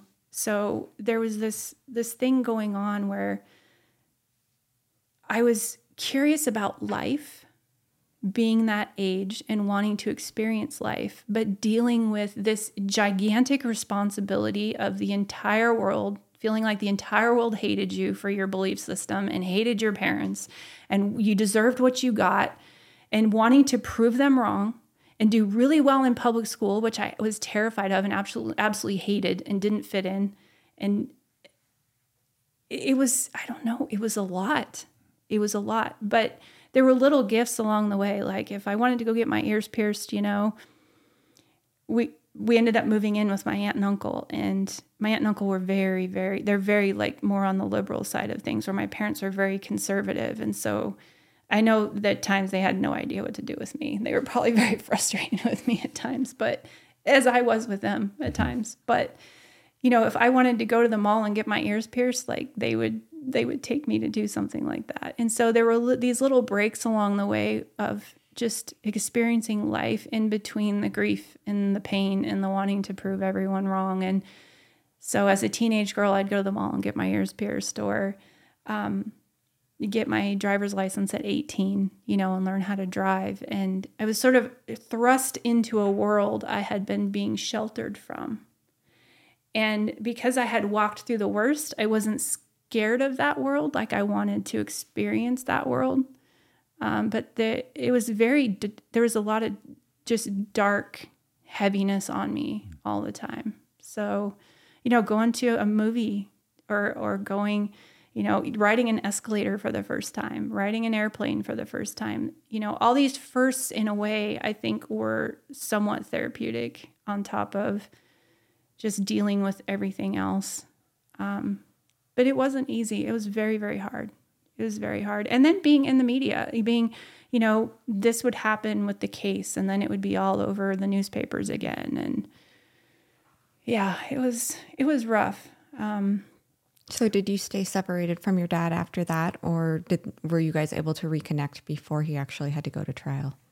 No, he um, he got put in jail and he sat in Ada County jail for a while. Um, we could go visit him in jail. You know, I think we visited him a couple times. Um, but we were separated from him. We first moved in with my grandparents in Iowa, and then it became too much for them. They were just, you know, too far along in their retirement to be able to deal with us. And then my aunt and uncle stepped in, and we got put in homeschool, or I mean, public school from being homeschooled. And um, yeah, dad was in he was in jail in Idaho and we were in Iowa with our mm-hmm. extended family who we didn't really know mm-hmm. because we were so young when we left Iowa and we knew our grandparents because our grandparents would come visit us in North Idaho once a year if they could, mm-hmm. which that was a blessing because then they weren't total strangers. Right. But my aunt and uncle, I wasn't, you know, super familiar with. Um, but I'm very grateful for them taking us in you know, at a really busy time in their life too, because they were raising their own two girls and they, um, my aunt worked full time and my uncle had his own recording studio business. So they had a lot going on. Mm-hmm. Um, but yeah, so I just determined, you know, to prove to people, you know, one person at a time, you know, who who my family was and not who everyone thought they were based on what the news said or didn't say. And I made it through high school um, and became, you know, a, a young adult, and I was going to do things my way and do them different and do them right and do them better and live the American dream and build my house in Montana and, you know, have all the things. And I quickly realized, on top of all my trauma and then postpartum depression after having my son, on top of the regular PTSD that I had had, which no one talked about that stuff back mm-hmm. mm-hmm. when I had my child. Like, no one talked about PTSD. No one talked about postpartum depression. I didn't know what they were. Mm-hmm. I didn't even have a frame of reference for it. I was just like, you know, life is really, really hard and it sucks a lot of the time, you know? Yeah. So I didn't understand triggers. I didn't understand any of that stuff that's just, you know, common knowledge now. Mm-hmm. I just had to get through it. And sometimes I did well and sometimes not so well. There were times I didn't want to keep living. You know, there were times I I realized that sometimes it's easier to die than to pick up and carry on and keep living. But I felt that taking my own life would have been a cowardly act. I'm not saying people who do are cowardly. I don't believe that at all. That was just for me personally. Um, it, in that I didn't want to leave my son without a mother the way I had been left without a mother. Like that would be the worst thing I could possibly do. Um, so it was just not an option. But I hit rock bottom. You know, I I had achieved a lot of things and I had achieved the things on my list. And you know, I remember my my husband at the time was he got really frustrated with me and he I, I was not happy. And he's like write down what will make you happy. I think he was at his wits end with me. And i didn't know. I had nothing to write. And that scared the ever living daylights out of me because i had you know built a house and had a child and i had all these things that the world tells you will make you happy mm-hmm. And you should be fine you should be healed you should be okay because look at you know your outside looks great and i was really good at putting on an i'm okay to the world like when inside maybe I wasn't so okay. And one day I was having a really particularly hard time and I was just like, I can't believe I'm in this spot again. And my son was like two and he was very rambunctious two year old. And um, it's like, what would my mom do? I mean, I think when you have a child, you like look to your maternal you know your your mom and you're like okay i have a baby. What did you do when you you you had a baby? But i didn't have that. I wasn't able to go to her and ask her is this normal? Like should i be feeling this way? Am i a terrible person? Because right now i don't want to be here and i'm a mom. Like those conversations weren't being had. I had no frame of reference for that and i didn't have her to talk to. And i was so used to sort of putting on this i'm okay to the world because if you're not okay mm-hmm. you get judged. And I had been judged and I had been canceled and I had been through all of that. And so you get really used to just putting on this front that you're okay so that you're not judged because you can't deal with that on top of everything mm-hmm. else. You just can't. You know, you're you're supposed to be, you know, this happy wonderful mother. You shouldn't have these these feelings like it's too hard and you know it's too much. And it had nothing to do with my love for my son. No. nothing. Like adored. He's the best thing that he's one of the biggest god gifts i've ever had in my life. And so there's a lot of guilt that goes with that too you know as a new mom. Um, but one hard day and what would my mom do? And i knew she would go to her bible. And so i pulled out her bible and um, i couldn't really read it and so I went and got my Sunday school Bible out. And that's where the story goes full circle to when my parents left Iowa. But I know we've been at this probably a really long time. Are you guys okay? Do you No, need it's something fine. to Unless you need a drink or- break. If, if if you need a break or you need a drink or anything, please let us know. I'm gonna grab a water, but I'm I'm great. I didn't know like how long of a episode you wanted There to was- do. Or... There's no zero rules. time limitation, zero rules. No. Okay. Um, I think I was sharing with you when I do an interview, it's like four and a half hours. Yeah. I should have told you that ahead of time. No, No, no, that's great. Um, yeah, I. So when you wanted to turn to your mom and you couldn't, does that strum up? Did that strum up like anger or? depression you know i struggled with a lot of depression just uh, just a lot of sadness a lot of grief just a lot of you know unresolved Yeah. i don't think i allowed myself ever to truly grieve mm-hmm. i think i kicked into protection mode i kicked into step into your mom's shoes mode i kicked into proving the world wrong mode mm-hmm. you know But Get your then, water oh. It's fine. It's fine. I want to be disruptive. then I know you're you, you're opening all quiet. But then God gives you a son, which then it's it's kind of a full circle in a way because not only do you get your friend back, but now you can completely understand the love that your mother had. There's something about a mom's love for their son, for their little Yes. boy. And so it, it definitely helps. You know, you're saying, oh, he was probably my kid's favorite. It's funny because my son, who's 13 now, is always like, I'm mom's favorite. He was actually born on my birthday, but so he's like my, yeah. So like, there's always this joke, and the kids are always like, and then Eli comes along, you know, but the girls are like, no, we're not mom's favorite. But there's just something about a mother and her son.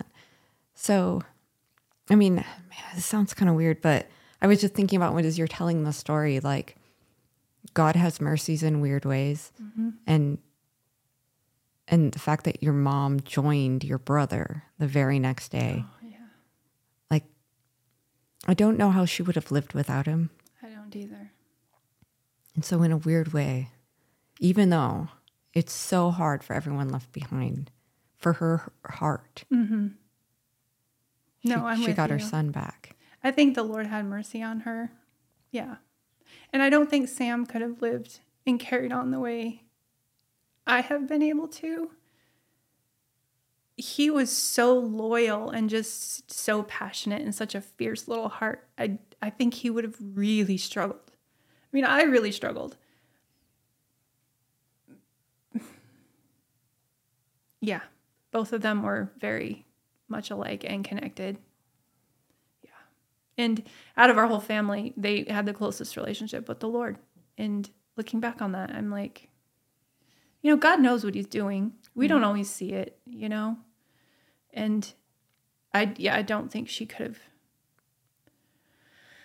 Yeah. Who knows, Yeah. you know? But I know exactly where you're coming from with that. I've It thought just it kind myself. of went in my mom head. I, mm-hmm. I know you as a mom of a son. I'm sure have already thought of that. You Yeah. just wouldn't want to. Mm-mm. And I don't think she would have. Yeah. Yeah. Yeah. Can I ask about your dad? Yes. I know you recently lost your father. My condolences. Thank you. I'm so sorry for your loss. Thank you. Do you think that your your dad felt a sense of peace with everything that happened? Mm-mm. No. No, Harbored a lot of resentment, anger, frustration. it ate him alive. Really? Yeah. It destroyed him. He never came back from he never came back from it fully. Um in fact, that was a lot of my pain was watching his pain. I felt I think in a lot of ways, I mean, I felt his pain because I watched him suffer the loss. And I understood the loss because I was suffering it, but not on the level that he had because it's his wife and his son, you know. Um for me seeing him be so misunderstood and I had my moments with him like my relationship with him was so complicated in so many ways. Just just really loving him, wanting to protect him, being a daddy's girl. Um but him just having so much pain he couldn't give back to me what I needed from, you know, that father-daughter relationship. Um which was okay. I'd never held that against him. Um and then there were times especially after I became a Christian that you know he struggled with his faith. Um genuinely very deeply struggled and struggled for a long time and he was angry with God if there was a God. And then he was an atheist for a while and then you know he just he couldn't reconcile it. He just couldn't reconcile it. Um he's he was very strong too and very hard-headed, you know, and very opinionated and no filter. I think the no filter thing bothered me more than most people. Most people were like, "Oh, your dad's awesome," you know, but there's times he would rattle off and I would just be like, "Oh my gosh, dad." You know, but he was he was authentic authentically himself mm-hmm. all the time. And if you liked it, great. If you didn't, oh well, you know. And that's just who he was. Mm-hmm. And there were times I was like, Dad, you know, just use a little wisdom here because it'll be much easier, you know, for you, for me, like whatever. But it just wasn't who he was. And then when I became a Christian, I think he might have had some demons that were irritated by my hmm. my light or whatever. But there were times that he would just he would just go off and I'd be like, "Dad, where did that even come from?" You know? And it was hard because I lost my relationship with him. You know, the day Sam died, he changed. You know, he had, you know, his part of him him he he died too, you know. And so the dad that I was used to left. And I had felt that I lost both parents, mm. you know, from the beginning because it really did. It, it robbed it robbed him you know that it just it wasn't there anymore. I mean i did a lot of things with him. I did book signings with him. I you know he leaned on me a lot in a lot of areas. I stepped in to try and help him in ways that i shouldn't have had to but i wanted to because you know i just i really daddy's girls they love their dads mm-hmm. you know? They just and that's what i was but there's a lot of things I disagreed with him on, and a lot of things I was so angry at him about. And he would do something, you know, I considered stupid, and I'd be like, "Dad, you know, what are you doing? I'm trying to protect you from yourself." you know, I don't know. Da- daddy daughter relationships can be complicated. Oh yes, yeah, yeah, they're complex at times. They are. They definitely are. I kind of go through that now with a, uh, mm. our own teenager. Yeah. yeah, yeah, yeah. They they can be, but I think that's amazing that you were there and you didn't harbor any any resentment. You just knew that you needed to be there and you didn't you didn't require, not that you didn't want or need it, but you didn't require that be reciprocated. And I think that's a really beautiful, selfless, just unconditional love that you had for your family. It was it was very hard because he carried so much guilt over what happened, but I didn't see him I didn't see it as being his fault. Mm-hmm you know, a lot of people wanted to throw guilt his way, and and I think he owned and carried that, and I think he blamed himself. If I would have just done this, you know, hindsight's twenty twenty. If of I would have just done that, if I wouldn't have done this or I wouldn't have done that, you know, I think he struggled with that, and he could never receive from me. So, all of the love and the care and the things I was trying to do, he couldn't receive because he carried that and so the more I poured out trying to help him, the less he could take in. And so that became. But then when he needed something, a lot of times he would come to me hmm. and be like, I need this from you, which is also very complicated because if you won't receive what I want to freely give and then you come to me for something, hmm. that's difficult, mm-hmm. right. you know? So, yeah. But there's trust in that too. Like he knew he could. Right. And so that's a kind of a compliment in its own way. Yeah. That he knew he could come to you no matter what. Yeah, which I probably didn't see that because he would come to me when he would get himself, you know, in a pickle or something, and I'd be like, "Well, what'd you do that for?" yeah. yeah. Or people would come to him and they'd want to, they'd want to attach themselves to him and, and do mm-hmm. something, mm. and I could see it was not a wise decision, and I'd be like, "Dad, no, this is not." He didn't have that feel like he couldn't discern properly mm-hmm. people's intentions. Right. And I was really good at reading people and discerning what they were after because I had watched it from the time I was a, a little, you know, mm-hmm. okay, you welcome these people into your life, but maybe their intentions are bad. Right.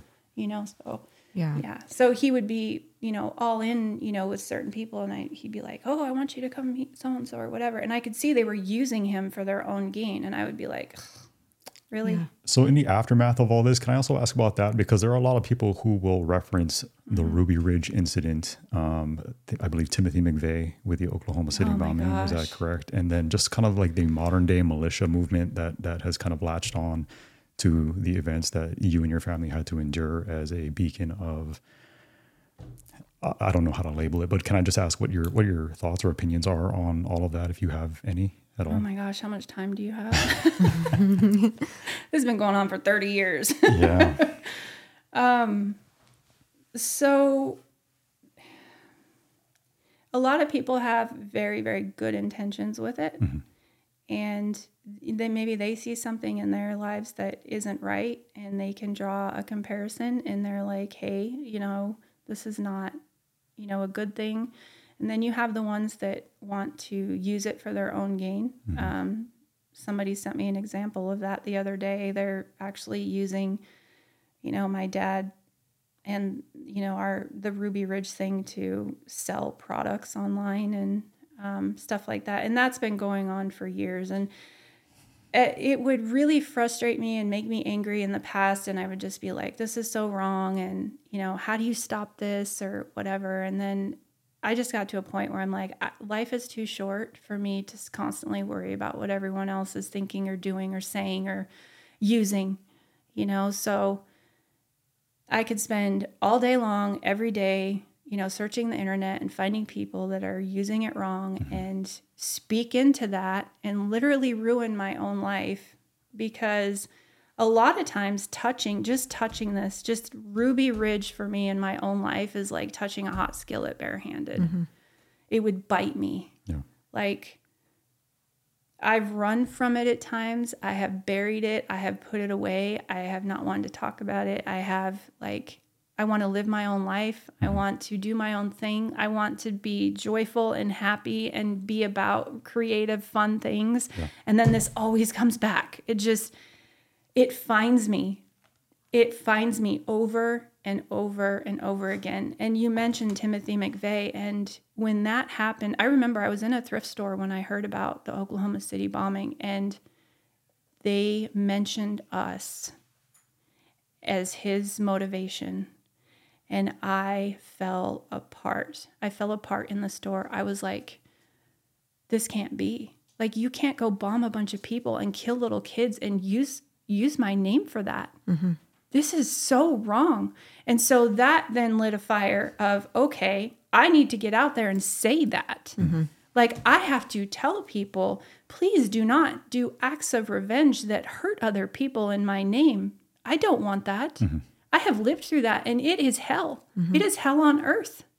I don't want that for anybody. Revenge is not worth it. Mm-hmm. it is not worth that pain. It is not worth it. And all it does is cause more pain. Mm-hmm. It's not going to fix it, it's not going to bring them back. You know, if we can have discussions and prevent something like that from happening again, if we can make decisions and, you know, better decisions, which I'm grateful that there are better decisions being made. I've been told, you know, it's been used as a training tool of what not to do in law enforcement. Mm-hmm. That's awesome. But please do not, you know, take do acts of violence that that hurt and kill other people and use that because that's not who I am. That is not the life God has given me. That is not anything that I want to be a part of.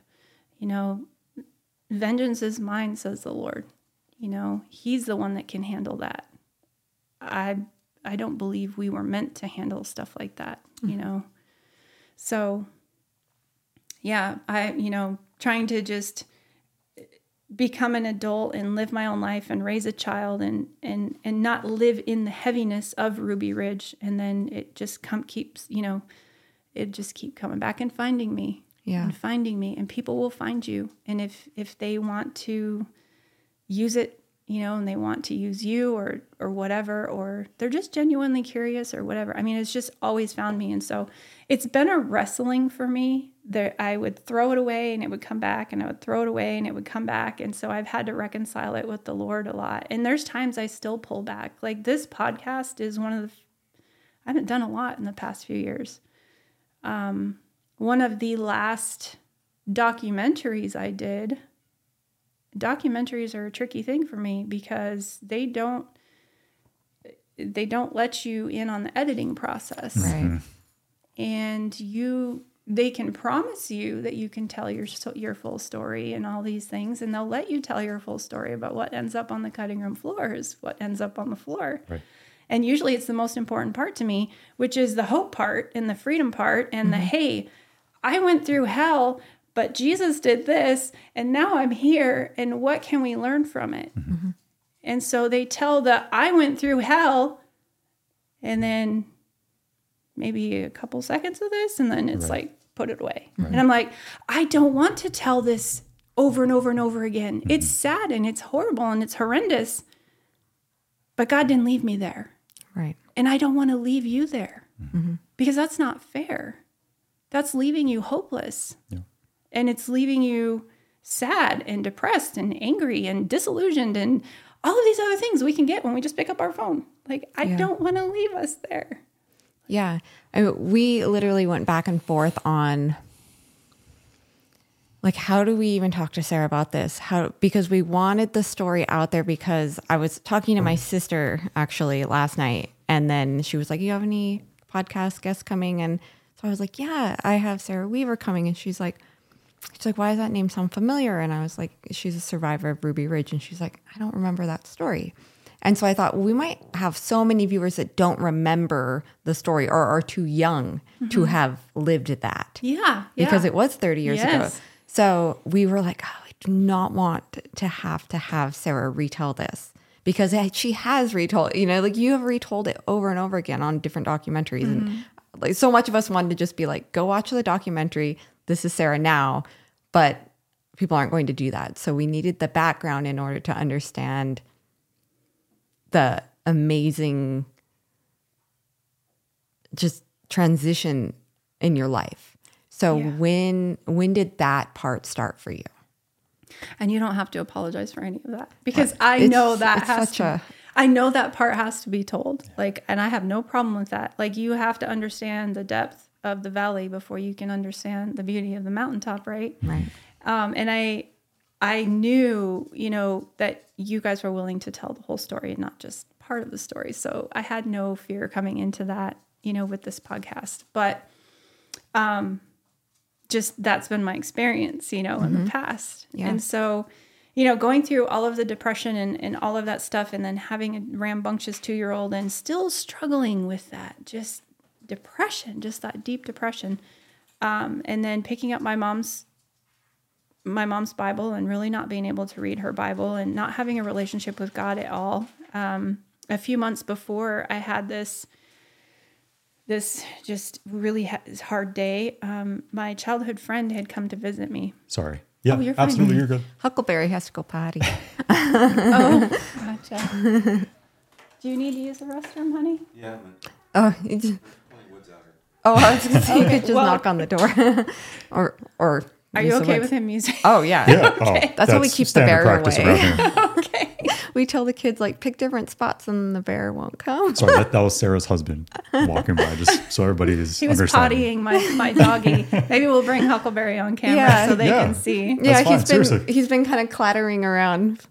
He's so cute. I, I keep getting distracted by him. He's just this little old soul that God gave me, and he he knows like helicopters can still bother me, and he knows when a helicopter comes, and he just comes and comforts me. And Wow. he's been on so many book signings and interviews, and interviews were very hard in the beginning, and he would just sit in my lap, and so he's he's my he's my little service dog. Yeah. So I have a letter, a legit letter for him, and you know all of that, but. um yeah, maybe we'll introduce him because he's Yeah. Yeah, he's bring him pretty on. up. special. Seriously. Yeah, he's part of the story. So the my my best friend from when I was a child you know, up in Idaho, um, Maria had come to visit me, and we'd stayed in contact. She was living in California.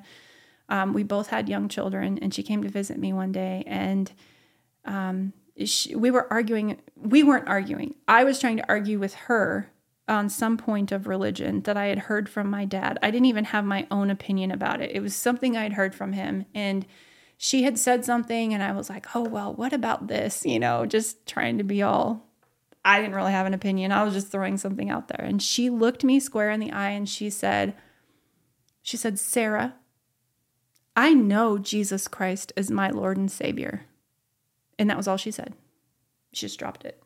And I was like speechless. And I just was like because we didn't Jesus was not a name we used in our household. My parents used Yahweh and Yeshua, and Jesus was not, he was not a part of the Old Testament, you know, religion I had been taught. So I was just like, okay, um, well, that ended that conversation next. you know, what's for lunch? Yeah. So, uh, and it made me kind of just shut up and I was uncomfortable with it. Well, then a couple months later, and I was back to struggling, and I got my little Sunday school Bible out. And when my parents were attending that church in Iowa, this is so interesting to me. I attended Sunday school, and they would give you a piece of candy if you memorized a Bible verse. And I was very competitive. Like, I wanted that candy. Plus, I love candy. That helped. Um, but when I grabbed my Bible, because I just sort of followed the rules and the laws to make my parents happy. Like I didn't have my own religion. I didn't like buy into uh, the the passion that they had for God. I was just kind of like trying to stay out of trouble and off the radar and you know, and I had since been mad at God, you know, if there was a God, I was mad at him. Um but when Maria said that, I was like, "Oh man, she was convinced." And her opinion meant a lot to me. You know, she she had been my friend through thick and thin and she just loved on me and she didn't try to change me or talk me down. I was not a very good friend because I was so depressed and wallowing and she still just she was there, you know. So I respected her opinion, but uh, at 7 years old in Iowa in that little Sunday school, um, I memorized John 3:16. And I think it's always worth quoting. For God so loved the world, he gave his only begotten Son, that whosoever believes in him would not perish, but have everlasting life. And when I got my Bible out, I had no idea where to open up or where to turn. And I opened up to John 3:16 because I remembered that specific verse. That was the only one. And I went there. And when I read it, and then I read uh, John 3:17, for God did not send his son into the world to condemn the world, but so that through him the world might be saved. I felt the weight of the world just completely come off. Like it was so real. I felt like I could breathe again. That Bible verse, the first one dealt with death. Death was the greatest enemy. It had been my enemy. I hated it. I hated death. It robbed me. And in John 3:16, death was dealt with and then the condemnation was dealt with. Feeling condemned and feeling like I'm not worthy or good enough or whatever. Jesus didn't come to condemn you. He came to save you. And I knew in that moment that I had met him for the first time. And I I was radically saved in that moment. Hmm. Wow. That moment for me was more real and more powerful than all of Ruby Ridge had been because of the freedom that I experienced in that moment. And I was hooked from that point. It was like, you know, whom the son sets free is free indeed. And in that moment, I was so free. I had so much to learn. I mean, hey, honey, did you put it back in the car? Okay. Are you doing okay? Yeah. Okay. You're good. Um, are you guys doing good? Yeah. Yeah, Okay. absolutely. I think it's beautiful what you said, and you serve as a, a great example of that because of your your strength, resilience. It shows. You live it. Yeah. Yeah, some days are better than others, but yeah. Sure, sure. Well, yeah, there's no there's no perfection in in faith or life or anything that we have going on down here. It's just the fact that you can find any level of forgiveness or peace it just speaks volumes. Yeah. And to me, it speaks volumes about our about our Lord. Mm-hmm. Like, yeah, it it was it was it was an intense moment that changed the course of my life, for sure. And you're right about the perfection, and that's something that I've struggled, you know, with in you know trying to prove everyone wrong and all of these things. And oh, if if you make everything look good on the outside and you have all these things the world tells you will make you happy, everything's going to be great. Well, mm-hmm. No, Yes. we're all a, we're all messes. Oh yeah. Mm-hmm. Like, Some days more mess than others, but like you said, there is no perfection in that journey, but there's beauty in it, mm-hmm. Yeah. and you can find that, and I think that's powerful. Mm-hmm. So I, th- I think your story is just it's a story of hope through the worst circumstance if you can find hope and peace and love and happiness anybody can and that makes you such a beacon of hope for so many people Aww. i just that means a lot. I hope people find that listening to this because it makes it worth it to do it. Yeah. You know, it makes it worth it to relive it again.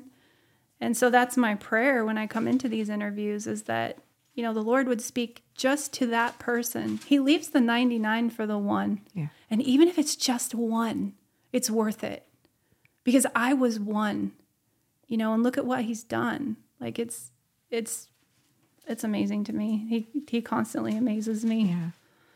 Um, I had a lot to learn though. I'm still learning. I still have a lot to learn, learning all the time. But, you know, I ended up walking through a divorce as a Christian. You know, I I didn't understand forgiving as much as I understood I had been forgiven in the beginning. Right. And there's there's two different roads to walk there. One, there's accepting forgiveness for yourself. Mm-hmm. And a lot of people have a difficult time with that. I think it's more difficult when you're on the pain giving side than the pain receiving side because it's easier to receive forgiveness if you haven't been the one doing the the thing, mm-hmm. you know. And so when I received his forgiveness and I got all of that freedom and he dealt with death, like that was one of the major major things for me. Like death was not the end. You know, he dealt with it, he defeated it, he conquered it you know, because that had been the enemy to me. That was that was the thing, um, and he dealt with that. And I had received his forgiveness, um, but then I ended up becoming when you get you know radically saved, and you're one way, and you're depressed all the time, and you're sad all the time, and you live a muted sort of life, and then all of a sudden Jesus steps in, and you become a new creation everything that brings that that comes with that can make the people in your life very uncomfortable mm-hmm. because you change so drastically. And i was desperate to change. I knew if i didn't change i wasn't going to make it. Mm-hmm. And so i started rapidly changing and i was hungry for learning more you know and then i discovered that there's a whole christian like family out there. I had no idea, mm-hmm. you know, and what comes with that. And then a church family, and then and then it's like, oh my gosh, and then you know, there's conferences and there's there's things to learn, and and and and God starts changing things in you, and the people in my life were like, oh boy, what just happened here? And I don't blame them for that because I did change, and so you know, I ended up that ended up leading me down, you know, a path where it just separated from the person I was with. And um, that's a whole other long story. But what the Lord taught me in that journey, as painful as it was, because for me, it was like another death. Like divorce can feel like another death. And coming out of Ruby Ridge, like I had been the victim.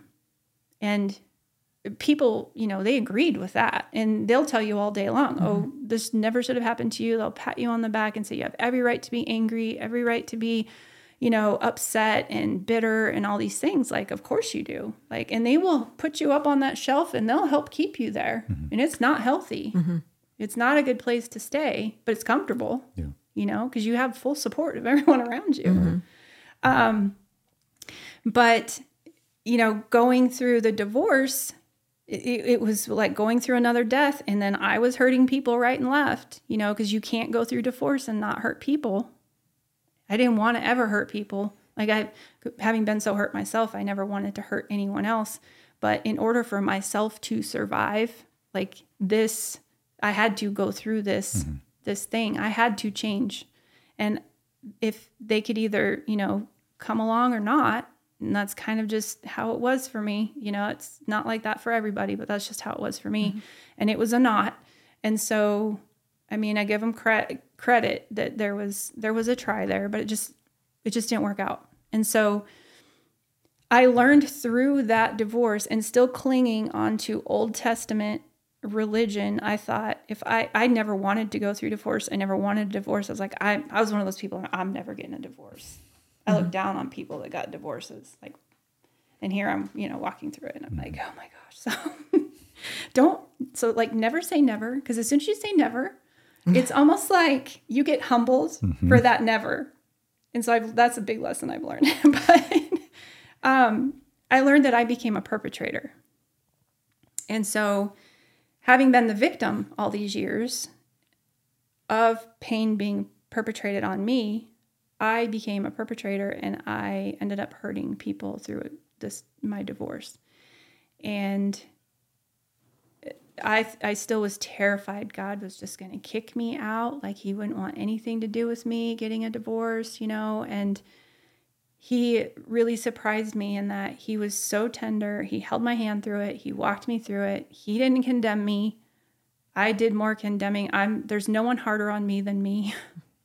I did more condemning of myself and I I mean I know God hates divorce and I never would, you know, encourage that as a Christian, you know, as a way out or anything like that. Um but there's not the condemnation in it either. He hates divorce, but he doesn't hate people who get divorced. And I think we need to make that distinction. Yeah. Mm-hmm. He loves his children. He's going to help you through your mess, right? If you're a Christian and you get divorced, God's still there for you. You mm-hmm. just have to give him that stuff, right? Mm-hmm. And let him heal you. So that's coming out of it. And that's where he taught me the importance of forgiveness and forgiving the perpetrator because I had received forgiveness, but I had not forgiven those who had perpetrated the pain against me. And when I got that and I finally understood being a victim, yeah, I had experienced intense, terrible pain perpetrated on me by other people. Mm-hmm. And when you're the victim, you have someone to blame, mm-hmm. right? You have somewhere to place that. Mm-hmm. All of that stuff can go over here on someone else. But when you are the one causing pain, you have no one to blame but yourself, if you're honest. If you're truly honest, you can still blame other people for why you did what you did. But at the end of the day, really, because you're making the choice. So, you know, if you're honest, you have no one to blame but yourself. And when the Lord showed me that carrying that is worse than carrying the pain of being the victim, then I was like, whoa, I have to forgive. Not to mention all the Bible verses that say, forgive to be forgiven. Mm-hmm. You know, they're in Matthew and Mark, and I encourage you to look them up if you're struggling with forgiveness. Any of your listeners, look up Bible verses on forgiveness because it's very clear in there. You know, we are to forgive. And that was a whole new level of freedom for me. And what I learned is that forgiveness is not a feeling. At the end of the day, it's a choice. Hmm. You choose to make it as often as you need to, as many times as it takes. Pretty soon, it's not even an issue in your life anymore if you just keep turning it over. And the feelings can come back, and you can be angry and not want to let it go and all of that stuff. But if you make the choice to, all of that's keeping you in bondage to mm-hmm. what the other person did to you anyway. It's not saying that what they did is okay. It's not condoning whatever it was that happened. It's not giving them a free pass, but it, it will set you free from what has been perpetrated on you. And I do think something happens in the spiritual realm too for them. Like, I don't know for sure, but I feel like once you release that and you you let that go and you give it to God and you say, okay, I am choosing not to hold this grudge mm-hmm. against this person, then I think not only can He work on you, but I think He also can work on them, you know? And, you know, I want to be really clear too. It's not about removing your boundaries in any shape or form. You know, I've had a lot of people come to me and say, should I go tell the person I forgave them? And I'm like, not necessarily. Yeah. Yeah. I Not- think that's an important distinction. Yeah. Yeah, not unless the Lord is leading you to, or He, you know, He sets up a way that you guys are talking because there's a lot of people that you might choose to forgive that still think they never did anything wrong, you know, and then you're in a pickle, Right. Mm-hmm. Mm-hmm. right? So the use, you know, wisdom and discernment in that. But for me, it's just a personal choice between me and God that I make over and over and over again until it no longer has any hold on me. Hmm. And so, can reconciliation come after that? I think it can. Does it have to? Not necessarily. Hmm. Yeah. You know? But it gives you freedom. Yes, Yeah. absolutely. I think that's amazing. Yeah. It, it kind of goes back to if you can find hope, anyone can. If you can find forgiveness, anybody can. Yeah. Because I, like you said, no one's been through what you went through. And I think it's the Father's heart. And I think when we go after his heart, he helps us. He empowers us to do the hard thing mm-hmm. the right way. And that's available to everyone. I'm not special in that. I just was so desperate. I needed his heart. Like I had to go after his heart because that was my lifeline. And it's available to everyone. And that's just so amazing. Yeah. So It is. So is that what is that what inspired you to then want to tell your own story? So was the book written after your your personal faith journey? Yes, this this book, um, the Ruby Ridge to Freedom, the Sara Weaver story. That after the Lord walked me through, you know, the, this radical, just radical change, and teaching me about forgiveness and changing my life and helping me, you know, find that hope again. And, and the depression went away, and I I knew I had to tell that story because the old story didn't represent me anymore, not fully. Mm-hmm. And I just I felt like the Lord's story, it's his story, really. And I've seen him do just such amazing things with it. You know, it's not even mine to keep to myself. Even though it's hard and I don't want to tell it sometimes and I don't want to put myself out there it's it's not even my story anymore in a lot of ways. It's for someone else. And he can do that with anyone's pain. He can do that with anyone's story. Mm-hmm. You just have to be brave enough to surrender it to him and say here's my loaves and fishes and they look really humble and they look really sad and it's all i got but it's what i got and you take it and you bless it and you multiply it and you do something with it. It's all I got and it ain't much and I can't do it on my own, but you take it. And then he feeds the 5,000. Yeah. And we just have to be brave enough to do that. And there's been times I haven't felt brave enough to do that, but I would just step out in faith and do it anyway. And he always met me there. And so I would just encourage anyone listening, you know, if you're getting that nudge and you're walking with him, you're going to be okay. He's got you. Yeah. Just be brave and take the step.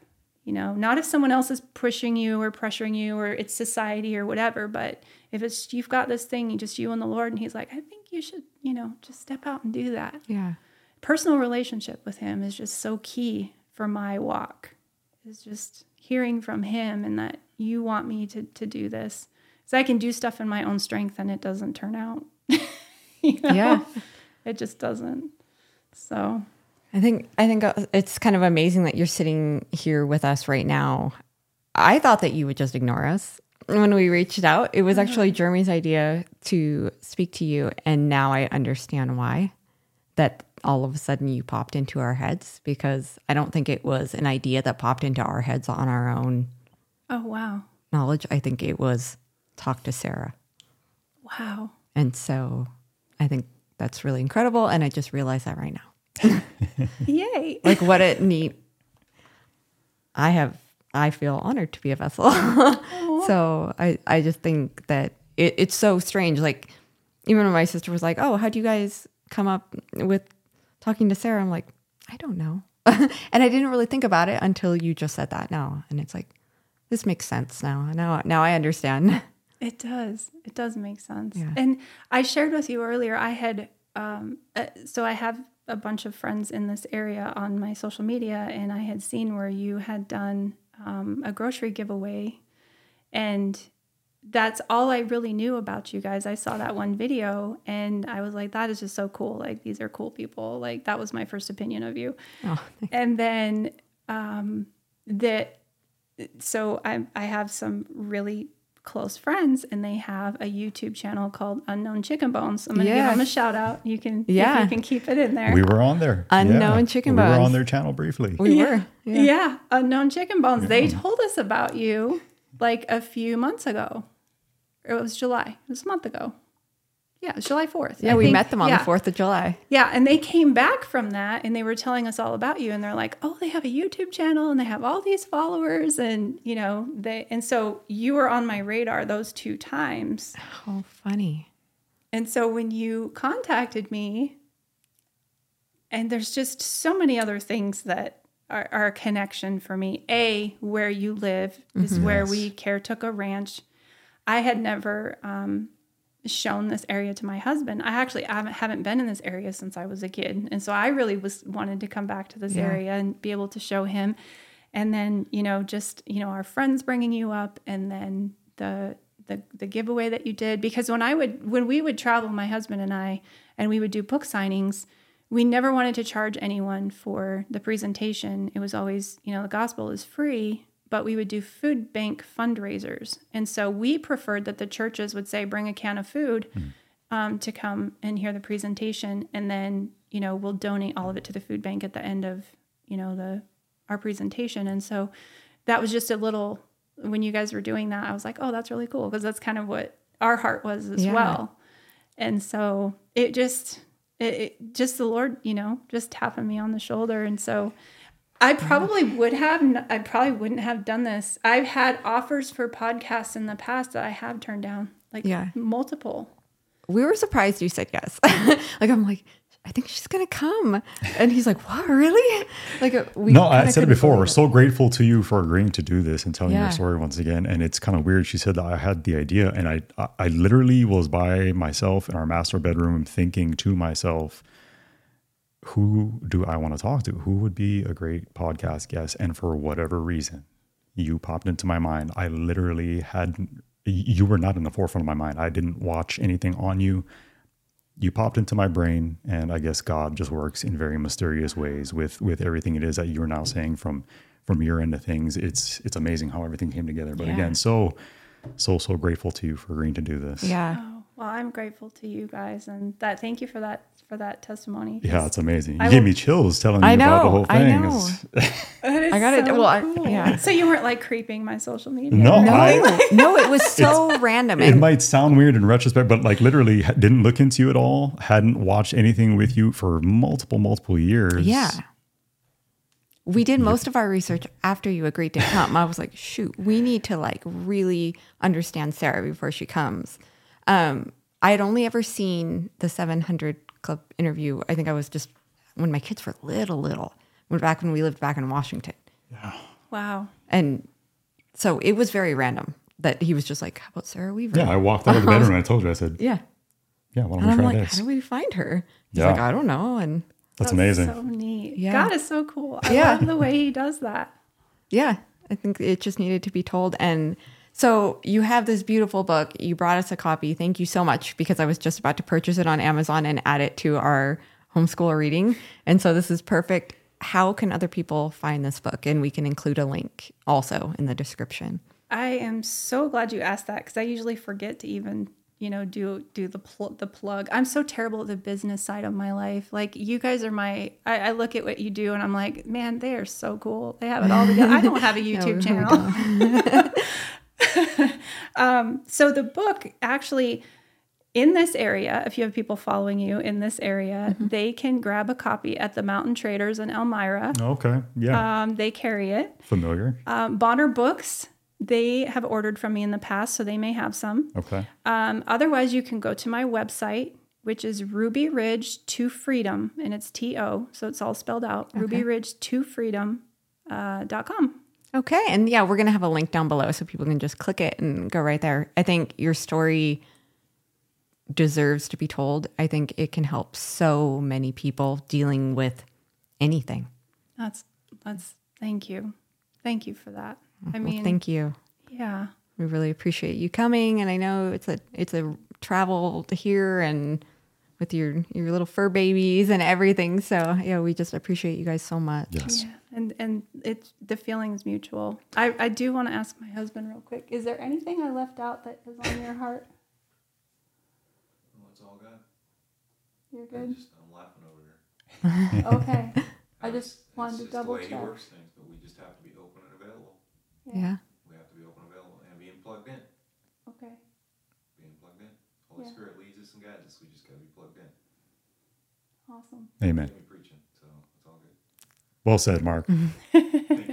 All right. Thank you to both of you. Seriously. Thanks for coming out here. Thanks for chatting with us. And uh, thanks for telling your story. Again, it's like kind of like Melissa said, so, so important. So glad. Hopefully, there's a lot of new folks that are, that are happening upon this and learning about it. And uh, they delve further into it, pick up your book, and uh, Yeah. maybe maybe find a little God in the process. Yeah. Yeah. And, and, you know, we're all dealing with our own ruby ridges at some point, you know, so John three sixteen. Yeah, John, John 3.16. There you go. All right. Thank you so much. Really appreciate it. Anything else from you? No. no. All right. Thank you guys. God bless you guys. Thank you.